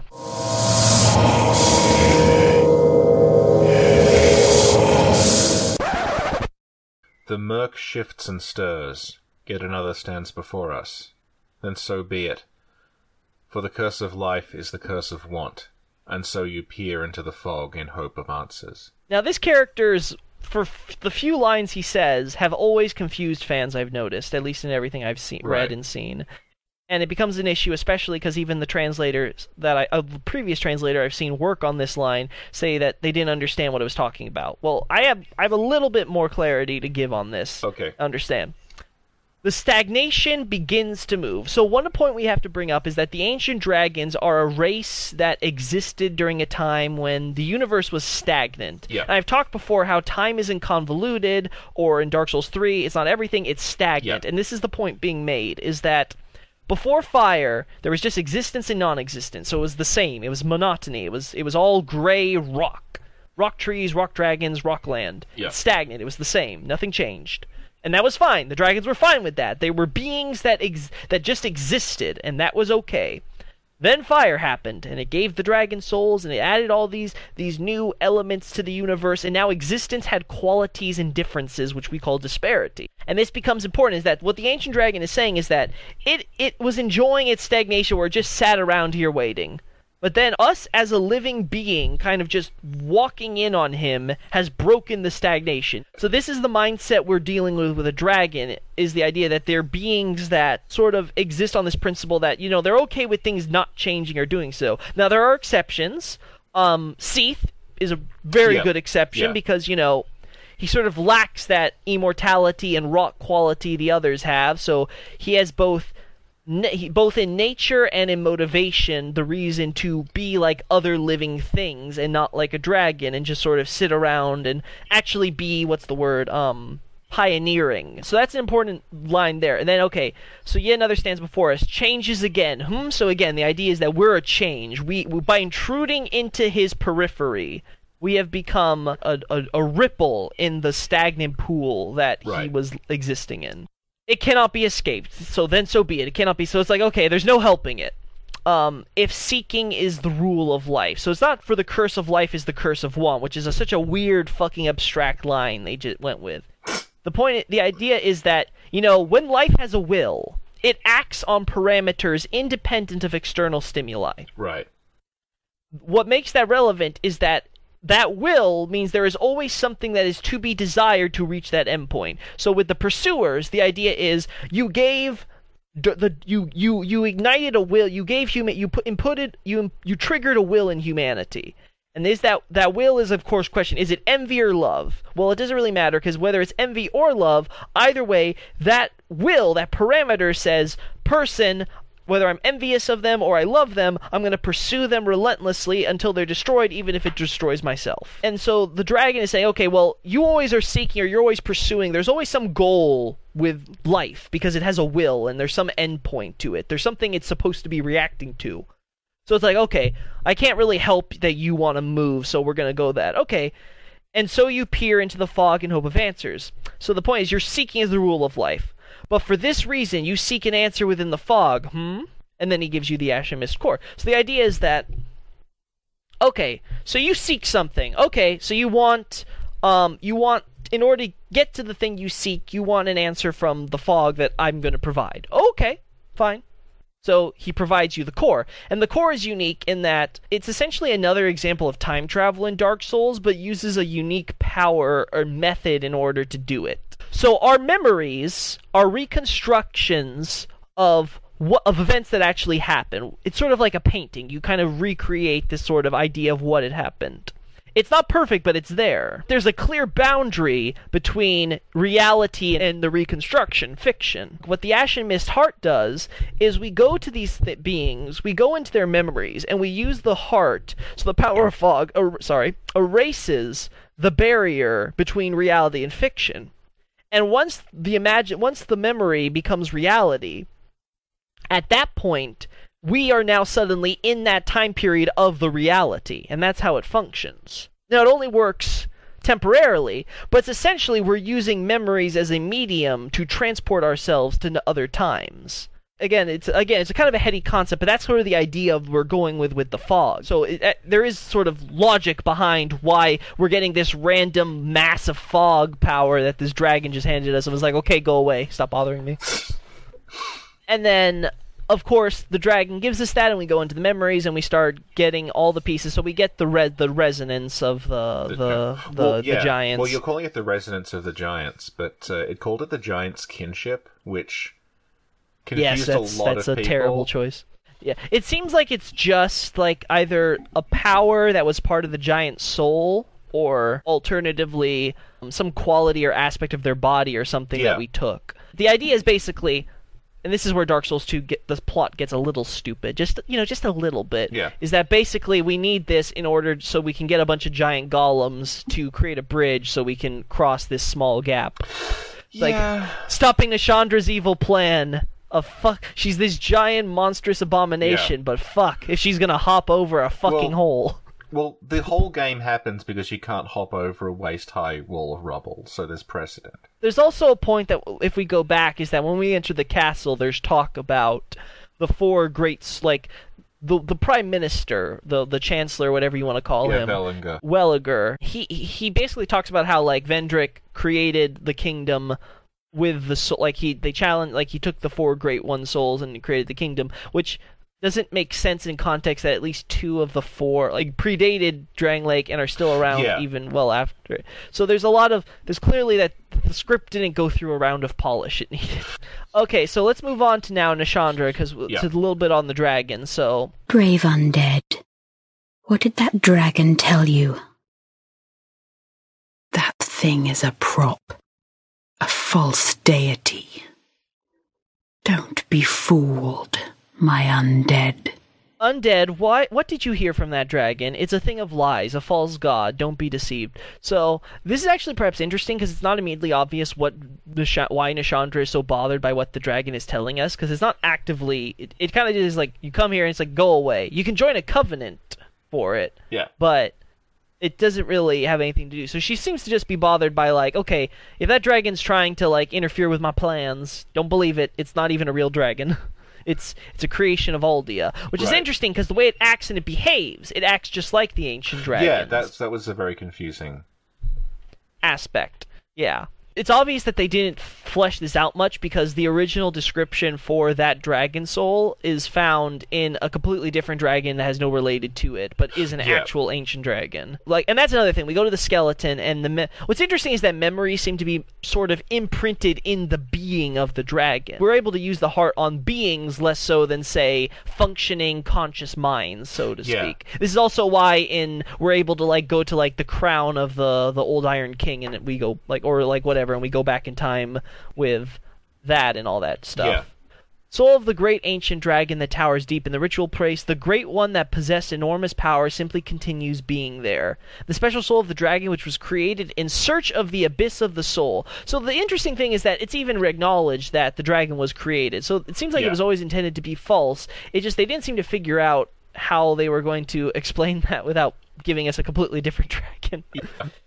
uh, uh, the abyss of the soul, and th- this is again a big point because the the idea is that they call it again the essence of the soul here. It seems to be the same idea as those that you're gonna kind of like go into like the deepest recesses of the closest of okay, what is what is like the core of all th- what is like the core of all things when it Yeah. comes to the soul? Like what is again the idea was if you understand the soul, is you're understanding the first flame and you're understanding the history of the first flame with the dragons and rock and all that. So this is what Aldia was go- getting at, and he ends up becoming connected to the the the bonfires as sort of the the tree-ish monster thing. Like, does that ever does that ever get explained? Not in the Japanese script either. No, yeah. we're just supposed to infer from again the original sentence stuff. It 'Cause seems like he was. He try- looks a lot like Bed of Chaos. Yes, it's and the thing was that with Izalith's throne room that we enter, and which is the Bed of Chaos boss room, was built after the Chaos Flame and all that, and we can see from when we're outside the boss arena, there's the tree in the background, and then when we're in the boss arena, we see all the branches going through the ceiling to that. So it seems like it's built under or near a tree. So it seems like the tree might have always been there, and like by virtue of what Izalith was being near it, she and her two daughters who were next to her became sort of they became like the, the the parasite obviously but like the parasite became attached to the tree and that created a body out of that. With aldia though it seems to be more fundamental in that aldia has become sort of this tree abomination but it's also on fire and we've said before that everything was rock and that the arch trees were also rock and they were originally it. So the idea may be, and similar to Dark Souls 3 playing on this idea that as the world stagnates again, it sort of starts becoming more tree-ish. There may be this I this the, this idea going around that because Aldia has sort of connected himself to the bonfires himself. He sort of found, and again, the bonfires are connected to the first flame, and the first flame, of course, is connected to the entire universe as a whole it may be that in his work on the forfeit, the forlorn, they they were their lives and and selves were forfeit. Aldia though has managed to maintain his consciousness while connecting himself to the bonfires. He's sort of connected himself to the first flame and become sort of this abomination resulting from trying to what's the word um directly contact the mecha- like directly access the framework of the universe would be the best way to put it. Like um you try to have experimented with forces beyond your control and apprehension and they kind of backfire on you. It's like, oh, I'm a monster now. It's sort of like that, but he at least has enough control in that he can, you know, move around and use the bonfires sort of in that respect. It's not until Dark Souls 3 that that becomes super relevant, and I, I said before off camera that my suspicion is that Miyazaki was beh- when Scholar was coming out. It was around the early time that three was probably being planned in development and going through the concepts. I and because the premise of three is basically Aldia secretly goes behind all the fire linking people's back to tell the prospective fire linker, hey, don't link the fire. Let's Yeah. go do this whole um let the fire die thing and then not do an Age of Dark, see what happens. It seems like the character of Aldia who creates this, who sets all this up, was created in Scholar, but I, I, I get the feeling Miyazaki was the brainchild behind Aldia Right. and his motivation and his actions in the Scholar version. He may not have been directly involved, but like um, that was sort of like it was sort of it, it, it came from him and it was his his suggestion in order so it, he could lead things into Right. three the way he did. And then okay, so we get to we get to go through. We've, we've talked a lot about that in relation to the the dragon now and Aldia's research and his work. But now we get to finally talk with Vendrick himself. As flame rises, so does it fade. Such is the way of things. Do you intend to link the fire? Then you must first take the throne. Prove your worth. Find the ancient crowns. Seek adversity, and they will be yours. And your wishes granted. Okay, so one who seeks fire, one who wants to be king. I am Vanclad, the one who rules Drangleic. Its established fire blooms and proceeds to go out at any rate. Will you be the one who links the fire? All is the will of the one on the throne. Seek an appropriate crown. Seek hardship. Seek ancient crowns. All is as they will. So again, we have this reference to hardship. Again, it's like okay, go keep going through your difficulties and problems.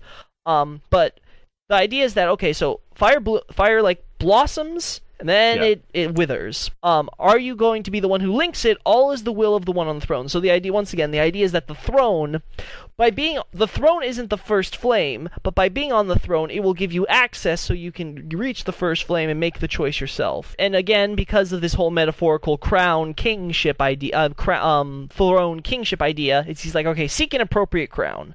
So it's not like prove your worth, find the ancient crowns. It's like, okay, seek an appropriate crown for you to wear on your throne when you decide if you're going to link the fire or not. Uh, seek hardship, seek ancient crowns, and your wish will be granted. It all is as they will. So it's like, okay, once you become the crown, you're the king. Okay, it's all going to be as you want. Seeker of fire, coveter of the throne. I am Vendrick, ruler of Drangleic. Seeker of fire, deliverer of crowns. What do you see in the flames? Find the crowns and your own answers. The crowns hold the strength of lords from times long past. Seek adversity. As befits you, seeker of fire, coveter of the throne. I am no king. I am more fit to be a jester. I was unaware of my own blindness. We are feeble vessels with feebler souls. We would cast aside the prop of life only to face greater hardship. Are you another such fool? Or something more? I fail to see your design, young moth. But I see very little these days. So this is after you've gotten your first crown, I believe. So the first part. You, one who seeks fire, one who acquires a crown suitable to a king. Okay, so it's like you seek fire and desire what? So it's like okay, okay, you seek the fire, and now Vendrick's making the same questions Aldia has, because again, both were trying to get to the the same point, and they kind of diverge because of the methods, but they seem to both be in similar, somewhat similar places find the crown and your find the crowns in your own answer. If it's if it's desire, like if you desire something, seek crowns. Like you're gonna if you're doing that, you're gonna find a reason through this acquiring these crowns and getting your own answer. The power of ancient kings dwells in cr- the in crowns that are proof of them. So it's like, okay, these ancient kings have powers that, whether they knowingly or didn't, were imbued into these crowns. And Vendrick is sort of saying that with these crowns, we can use them for some purpose. He doesn't elaborate on what, but it'll help you on figuring out your desire of what. So he's like, seek hardship. Okay, so keep going through these prob- these troubles. Um, one who seeks fire, one who wants to be king. So you want to be the the fi- the linker. Whether you really want to or not doesn't matter, but this is sort of your goal. Okay, we'll get the crowns and I'm going to help you along with that. And then he puts it I am a clown, a pitiful clown, unaware of my own foolishness, a transient vessel, a soul of falsehoods, consequently desires to throw away a life of, of falsehoods and desires hardship, huh? Are you also a clown? Or. So the idea being is that, okay, we're, we're a transient vessel, vessel being, like in this, a, bo- a body, a soul of falsehoods. We don't know that the dark soul yeah. is our real soul. Our bodies aren't our real bodies. This human form isn't really us. So the idea is that okay, we want to throw away all of the, the these falsehoods and these lies and everything that we're dealing with, and we decide we're going to go through through all of this. And it's like, okay, well then what's the point? Because like he tried to do that, he tried to figure out, like, get through it all and go above the lives and become sort of enlightened and see where he's ended up. The whole time he wasn't realized he was being used. Um, are you another such fool? And it's like, so are you also the clown? So now, and then finally he says, again, this repeat of the question, what is it you want, desire? I can no longer see anything. He has to ask us these questions on what we desire because he's now in a point where he he couldn't even discern that his wife was use that his beloved wife was just using him. So there's no point in him trying yeah. to infer or trying to, from his own judgment, figure it out because he he clearly is a terrible judge of character. Um, yeah. And then we have Seeker of Fire, Conqueror of Dark. I too sought fire once. With fire, they say, a true king can harness the curse. A lie, but I knew no better. Seeker of fire, you know not the depth of dark within you. It grows deeper still the more flame you covet. Flame, oh, flame. I am king of this wretched unraveled kingdom. I subdued the giants and claimed their strength, so that I might step closer to fire. Drangleic will fall, the fire will fade, and the souls of old will re-emerge. With dark unshackled, a curse will be upon us. And men will take their true shape. One who seeks fire, have you overcome the dark? I too saw fire once. With fire, be the one who controls the curse, thus the one to be king. With the power of fire, it's like fire is going to control the curse because it's going to stamp out all the dark with its beautiful light and all that. And again, he's unaware it was nothing but a lie. One who seeks fire, you should know the depth of your dark. The further you chase fire, the deeper you d- the the dark. Fire, fire. So the closer we get to fire, our shadow gets longer and deeper. So when you're in like far away from fire, you're just in the dark. You're just trapped in this world full of undead.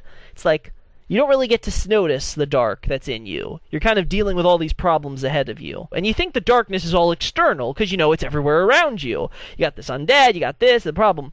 But then when you start seeking the fire, what he's what Vendrick's getting at is that he came to realize as he got to the fire that no, it wasn't that there was all this evil, dark, external darkness all around him. The dark comes from within him, from within all of them. And the closer he was getting to the fire, the more he was realizing that this this shadow of dark was getting longer and longer. And the metaphorical idea is that okay, the bigger you go for the fire, the more stronger dark is going to end up becoming. The more we try to keep things going, it's stagnating out of control, and it's just making the rebound so much harder because the wor- world is just not. It should have gone through this transi- national transition a long time ago. And as he puts it, I, I am king, king of this country that ended up crumbling to pieces. I subjugated the giants and took away their power to acquire further power and approach fire. So that for whatever reason, Vendrick needed the power of golems, and he built the castle and all that. Presumably, it was to help him excavate and find the first flame, I suppose. So, and then he makes a point of a country falls, fire comes apart, souls of ancients regain their power, the dark removes the shackles and becomes a curse, man is to their proper form. So, his point is not like this will happen.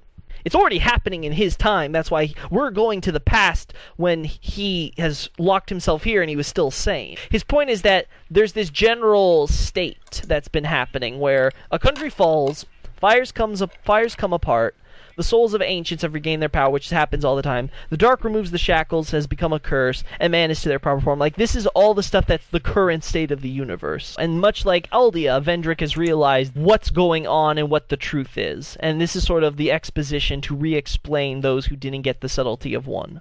Seeker of fire, I see you've subdued another foul creature. One of the father of the abyss spawn. That confounded quintessence of humanity. The abyss once had form, but then dissipated. And yet traces of its existence endured. Each fragment, thirsting for power, spread dark with no relent.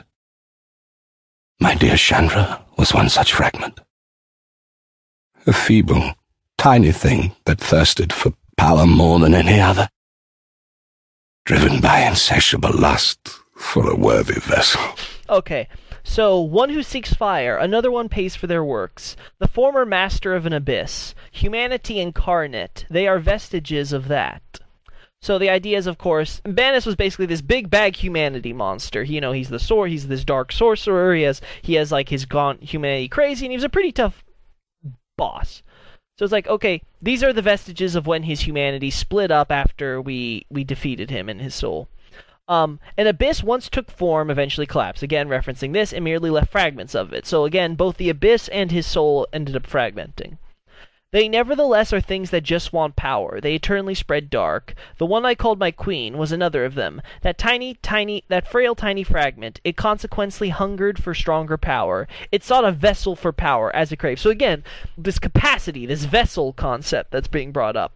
Nashandra is like, okay, Vendrick ultimately didn't have the capacity, but again, the the point the point being made by Aldia and and Vendrick's soul is that you know this is kind of the irrelevant. That's not the way to frame it. But for Vendrick, for Nashandra, it is because she needs someone who has the vessel, who has who can be a worthy vessel for the power of the first flame, in order for them to get to it, so that way she can get to it.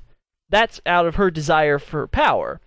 Um, and one of the things that is being point one one of the interesting things is that Vendrick here is saying how oh they're all like these awful things that seek and they spread dark and stuff. But it's sort of interesting is that it's he's sort of saying this out of bias because like Nashandra wants everything for power as he figures out, but like all the others were for the most part pretty well, let's see. When we go through all of them, Alsanna was just wanted to be. She was afraid, so she just wanted to be by her king. She never did anything bad or evil or wrong. Yeah she just kind of was there for initially she didn't really was there because she loved him she was there because he was strong when it came to nadalia i think her name was she was there after the king was already gone and then she kind of just yeah. squatted there because it's like fuck i don't have my strong king so she didn't really cause any real problems either. She just sort of squatted in there. She's not like out like, oh, I'm gonna spread the dark over the universe. And then there's Elana, who, you know, yeah, she wants to have her like day of reckoning vengeance, but you know, she's kind of pissed because like some people kind of just came in, killed her king, and destroyed their kingdom for like no good reason. Oh, oh wait, I'm sorry. You want blood of a dragon because it's gonna give you magic powers or some shit. So she's not like just kind of doing this because wahaha I'm evil darkness. So like Von Vanclad is like saying like oh they do all this stuff. It's like y- y- dude you got like scorned by your one girl and now you're kind of blaming like you're stereotyping them all like yeah. like get over it. You're a terrible judge of character, Vendrick. I do love that. That's like the thing. He's like she was so beautiful. It's like okay, yeah, just trust just trust the random stranger who tells you that monsters are coming and she's pr- because she's pretty. Fire came to be, and with it disparity. Heat and cold, life and death, light and dark. Dark was seen as a curse. Shadow is not cast, but born of fire. And the brighter the flame, the deeper the shadow. Inherit fire and harness the dark. Such is the calling of a true leader. So what he's saying is, once fire was born and it brought disparity, heat and cold, life and death, and light and dark. Dark is called a curse, but a shadow is born only if there's fire. So his point is, you know, we call it a curse and we with this negative connotation, but the truth of the matter is, it's just a consequence of a fire. It's uh, there's light, so there's dark, and yeah. I talked about this before is that fire created disparity, so there's differences. So this is a natural part of the world. It's not this terrible, abominable an- anomaly in the universe. So this is just sort of the natural way of how things were going to be. Eventually, the fire was going to fade, and whatever power it had was going to be chewed up by the dark. So Gwyn and the gods were just unlucky because they didn't find the dark soul before the um they didn't find the dark soul first, and then the pygmies ended up doing so. That's all it really is. and Gwyn never forgave anyone for it. inherit fire and harness the dark. The one who accomplished that for sure would be, and then it kind of goes dot dot dot, and the localization infers that it's the calling of a true leader. But the idea would be that take the fire and control the dark. You, you just kind of take them together in one way. Maybe that would be the really the true king. And this is sort of done with the Lord of Hollows ending, in that things are so fucked up that we just kind of kind of we'll take the fire, and then we're gonna just take control of the dark and and then we're going to ease the universe. We'll actually be able to control the universe properly and ease it to its proper place, basically. So that's sort of the point. That's sort of like the the foreshadow for what Dark Souls 3 is going to go with. So that's sort of what all they're getting at. There's nothing too big. It's just sort of like, oh, you know, if only I could have done. If only I could One have day somehow fire done will like fade, trying. and dark will become a curse. Men will be free from death, left to wander eternally. Dark will again be ours, and in our true shape, we can bury the false legends of yore. Only, is this our only choice? Seeker of fire, coveter of the throne. Seek strength. The rest will follow. Okay, so this is when we have all three of the the crowns, and then Vendrick is like goes woo, and he like turns into like a super crown. Um, and this is sort of where we kind of get to the point of what Vendrick's saying is eventually fire ceases and dark becomes a curse. Man is released from death and acquires eternity in the form of the dark we once obtained. The story of falsehood ends. So it's like, okay, this is what's been happening. It's like fires goes out, we have this curse, we have eternity as undead, and we have you know the for and he basically says explicitly now this like the hollow form is the form of the dark that we once owned and of course this is built upon again when we see the pygmies who the pygmies they have this more ape-like qualities but they otherwise look very much like hollows but what is our proper form Vendrick doesn't seem to have the same. He doesn't seem to have a answer in the same degree as Aldia, perhaps, or if he does, he doesn't isn't forthright with it. But the idea is, okay, what is our proper form? Is it to be in the guise of human, quote unquote, or is it the guise of a hollow? Um, that's a big question that we are supposed to answer. One who seeks fire, one who wants to be king, you should have the power in your hands. So it's not just seek strength, it's you should have the power in your hands. Boom, and then he creates the crown. So now you have the power in your hands. And if I recall correctly, this crown allows you to I think it, negate, it negates the hollowing to some extent, It correct? stops you hollowing, yeah. Yeah. So basically, Vendrick t- has used the power of the crowns to sort of put back the curse while you wear it. You're now freed from that burden of you're you just doing this because you want to not go mad, which was our motivation from the beginning of the game. Everything is now and so as you desire. Whatever choice you make on this mission is entirely up to you. He's given us now the freedom to make that choice. Now it doesn't play out that much well because you know we we are on rails and we have to go through this mission until we're Yeah. allowed to give an answer. But that's kind of the idea that what Vendrick is getting at is that I went through all these problems. I couldn't. I've lost. I don't know the answer honestly. But you know what? You think you got it. Okay. Well, you know what? Let's get rid of your worry about hollowing at least, and then you can really make that choice now, free of any influence of anything else. There's no. It's only going to be up to you. And finally, now we get to go to the the finale, which we get to. Everything finally gets explained for the most part. Sort of, yeah. My journey is already complete. My name is Shanalotte. The dragon gave me this name, for I was born with none. I was born of dragons, contrived by men, by ones who would cozen fate herself. They are the ones who created me. But they failed.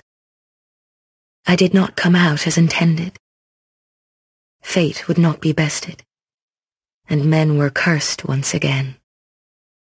If you proceed, Nashandra will come after you, knowing that you will take the throne and link the fire. She covets the first flame and the great soul. Put Nashandra to rest. So my travels have already ended. My journey, like she's she's completed her journey. My name is Shanalotte. One of the few not name changes. I'm actually shocked. Um, it's the name that dragon gave to me, who was born without a name. So around the time Aldia created the ancient dragon, they also created this this ha- this cro- half dragon crossbreed Shanalotte. and she didn't have a name. So when they were in the when she was in the shrine, the dragon gave her a name. I'm a child of dragons, born via man. So basically, she was an artificially created half dragon. Um, they created a dragon, so like, let's create a half dragon. yeah, it's like okay. But um, those who once tried to surpass um, established karma, they gave birth to me. So again, this reference to karma, and like I said, the idea of the karma here is referring to they're trying to overcome what Gwyn established for what what what has happened as a consequence of Gwyn fucking with the universe. But they failed. However, those expectations reached an impasse. I was a flop.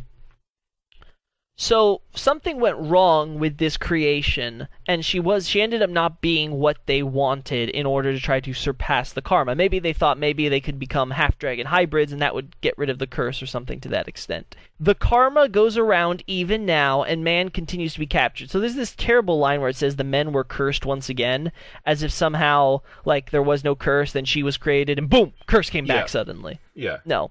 It continues to be captured. They, it was always around. She was supposed to be a potential fix, a solution to it.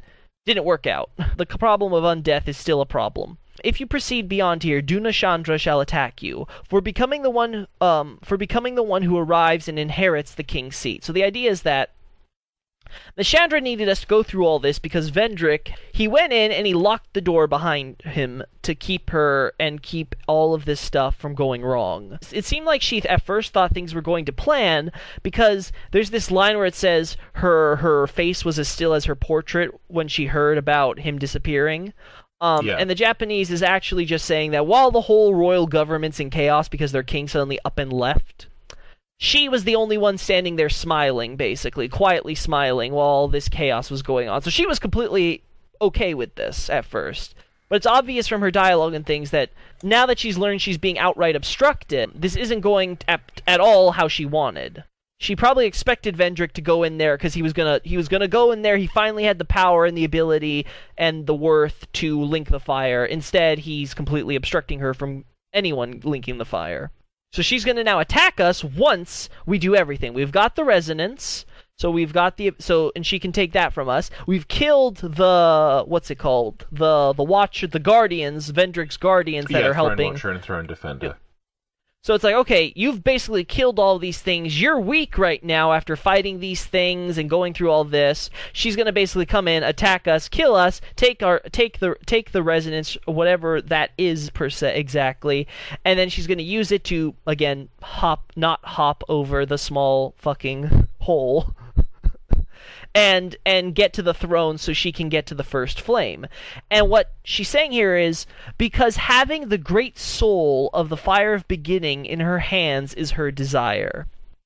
So it's not just she wants the flame of the beginning and she wants she covets the first flame and the great soul. She covets the the great soul of the first the first fl- of the first flame. It belongs to the first flame. And this is a clear reference to again the soul of Cinder, the the the, the Lord of the old the soul of the Lord of the ultimate Lord of Cinder, the ultimate king per se is what she covets. She doesn't just want any strong king. She wants the the strongest, the great king, as was called with Gwyn back way back when. Now again, that's not a very complicated motivation. It's just she's power hungry, but um who knows what she was go- what she was going to do once she got there, whether she was going to take the power, what she was going to do with it. But it's like, okay, presumably it's not good because she's a power hungry monster.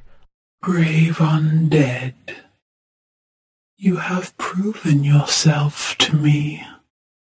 Now, be one with the dog. Okay, you've gone through all the system we've set up for you, all of this stuff that was done to to get you strong enough so you can get to this point. Okay, now like now you can like die. Now thankfully in Dark Souls death is not always canon, so like we can go through the fight as Yeah. many times before we have our canon encounter where she attacks us and we kill her in response and it's like, okay, YOLO. After that Aldia appears. Many monarchs have come and gone. One drowned in poison, another succumbed to flame. Another slumbers in the realm of ice. Not one of them stood here. As you do now. You, conqueror of adversities. Give us your answer. One once many kings appeared, one who was swallowed by fo- poison, one su- sunk into fire, and one sleeps in a frozen land, without reaching this place as you alone have. The one that passed the trials. It's time to give an answer. So I know there's this idea that maybe um like the the crowns were like past potential fire linkers and that Vendrick wasn't the first to do this, but no, it's the idea is like no one's ever gone through and been to this point on the fire linking, like Vendrick and now you have. But you're the only one that's gone through all these trials. You've now beaten Nashandra. It's time you're at the the precipice of making your choice. You gotta now tell us what is it you want out of it. What is it you really want? And now with Vendrick's aid, we can do that independent of our us us worrying about. Well, you know, I'm kind of going insane, so this is like this option or nothing. I lost everything, but remained here patiently. The throne will certainly receive you. But the question remains. What do you want from me? He says, I lost everything and then continued to wait. The throne will probably welcome you, but the karma is so it's not like but the question remains like but the karma is Yeah. so he's still concerned about the whole consequences of the fire and everything that Gwyn has done. So if you're just going to link the fire, what is that going to accomplish? So so he finally asks, Light, dark, or something else entirely?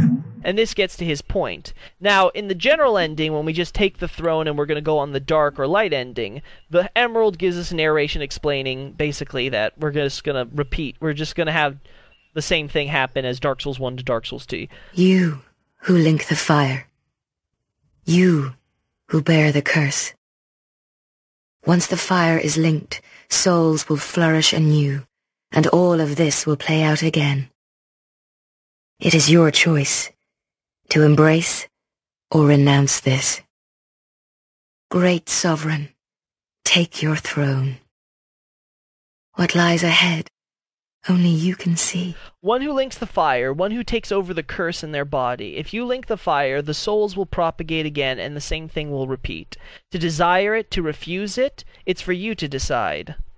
Once one to be king, to your throne, only you see what's beyond it. So the the problem we have here is of course the souls will propagate again and the same thing will repeat. So the idea seems to be that it's brought up throughout the game repeatedly that the four great ones souls are sort of acting on their own and they're continually even in death their wills are continuing to seek the things they did in life gwyn obviously his soul would became like became this source of like creating lava in this pla- lava plateau as described by the developers. You have obviously Izalith as the forgotten sinner. You have the uh, Nito as the rotten, who's continuing to kind of just stow away in like sort of isolation, and then you have Seath, who's continuing to try to desperately obtain what he lacked what he lacked his scales all of them are continuing to act obviously the power of disparity and the souls of the light soul and everything that is related will grow weaker when fire fades. But now that you're linking the fire, they're gonna all basically fill up again. They're gonna propagate again, and we're gonna they're gonna go out and do the same thing. You've you've gathered them all, but they're gonna go out and they're gonna do the same thing. And we're all gonna go through this again.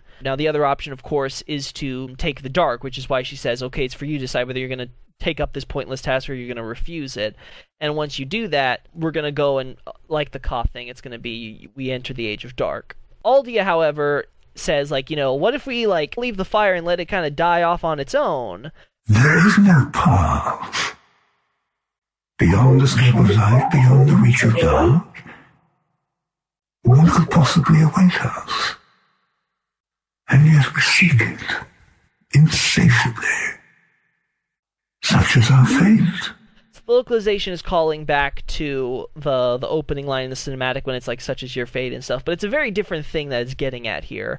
There is no path, or like there's no path ahead where even light doesn't reach and even the dark is lost. What's said to be there? So it's like where, where light doesn't. So it's like okay, when light's gone, it's not going to reach there.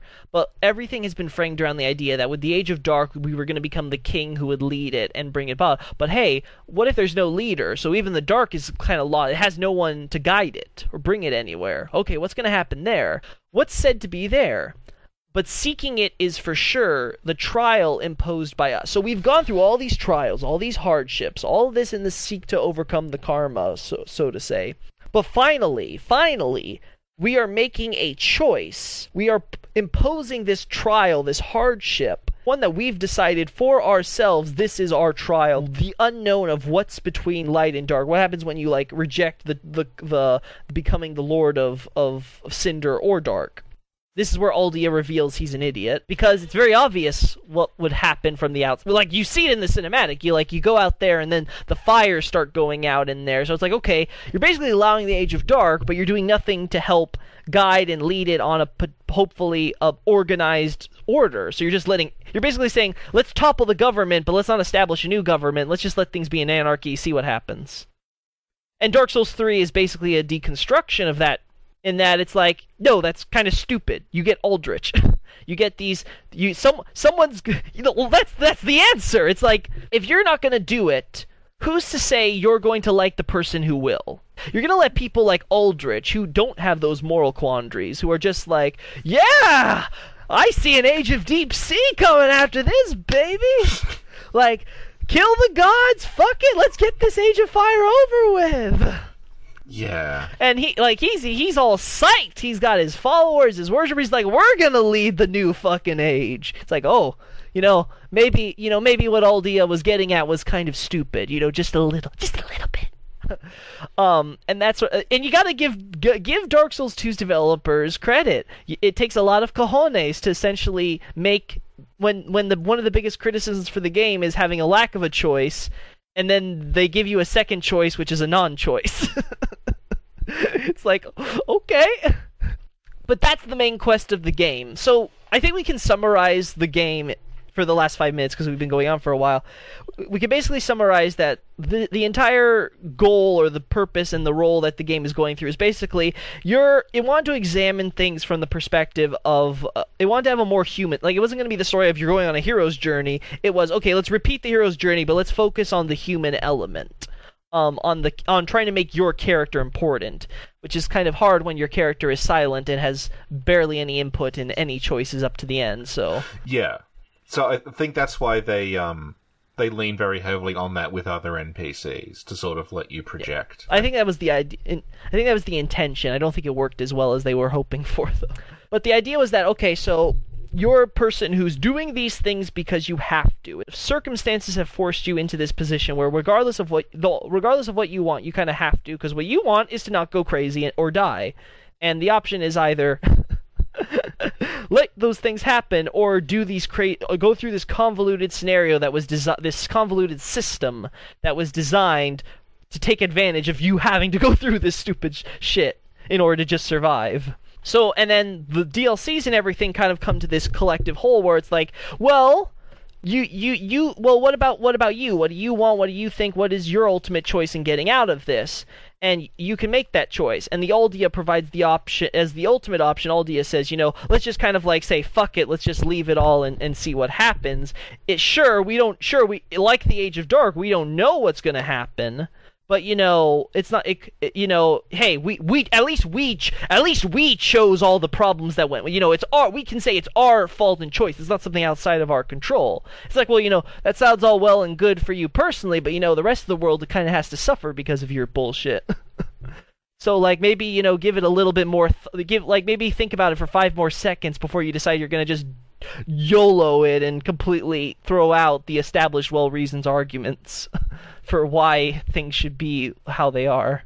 Um, so yeah, it become it's it's this is sort of like the quest line. You can see that there's there's a lot of of consistency that was lost in the script. There's a lot of references to other things and stuff that ends up being lost or is harder to discern. There's in general it does seem to keep to the theme, but it's easier to be more precise in understanding what, what why characters are saying specific things when you look at it from the Japanese version.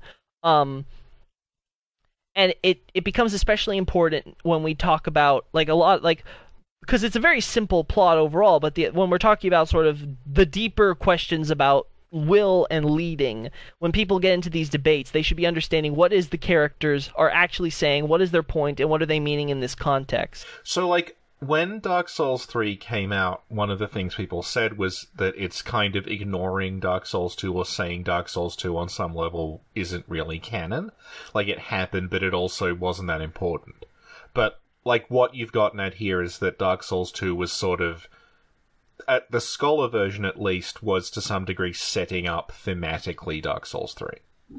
Yeah. Yeah. So what what what happened was that it seems like one two they had no fucking idea what they were doing. they were they were just slapping things at walls, saw what stuck, and then Yeah. because between production problems and just it's got lots of problems and it just its narrative and everything about it. What Dark Souls 2 has going for it though is that especially with after the DLCs and things like that is it started to figure out what it wanted to be as a cohesive whole and it got some semblance of that and that Miyaz- as I said, I'm pretty sure Miyazaki was the brainchild to the central stuff, at least with the Aldia plot line.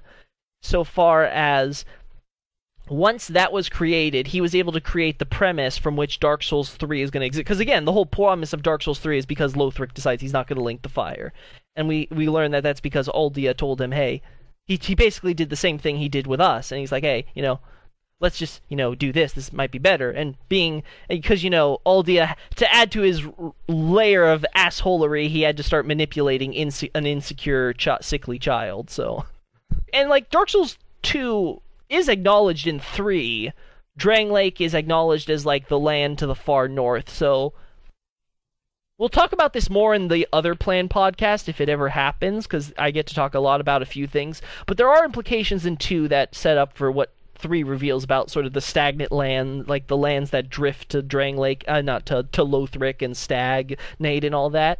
And it seems to be this idea that the events of two take place even further north in Lordran and all that stuff. So that seems to be an acknowledgement. And there's there's and of course obviously countries and places are also acknowledged in two. Like it seems like the play it seems like the problem was that in two the setting was so the stuff that happens in Drangleic, the reason why everyone's forgotten things and all this stuff is because these humans in these countries are so far away from the original countries as it was and without the gods' influence, like in say three, when you have Irithyll and Lothric with Gwyndolin and all the surrounding countries which are relatively nearby to it, um, these things have just sort of become perverted perversions of themselves. Like you know, people have forgotten. But Dark Souls three tells us, okay, but some of these countries have finally gotten in contact now with, like, you have Marah, for example, has now gotten in contact. You have the Drang mercenaries, which seem to be serving on behalf of Sullivan slash Irithyll, and then they end up working for Aldrich at the cathedral and stuff like that. You also see evidence of during the Second Demon War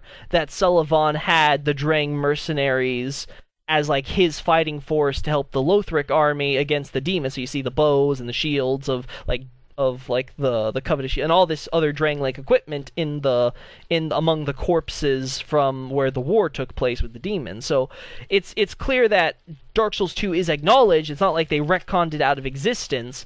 They just probably wrote around some of its idea like they tried to minimize like cuz 2 was like let's have a reboot but not. okay.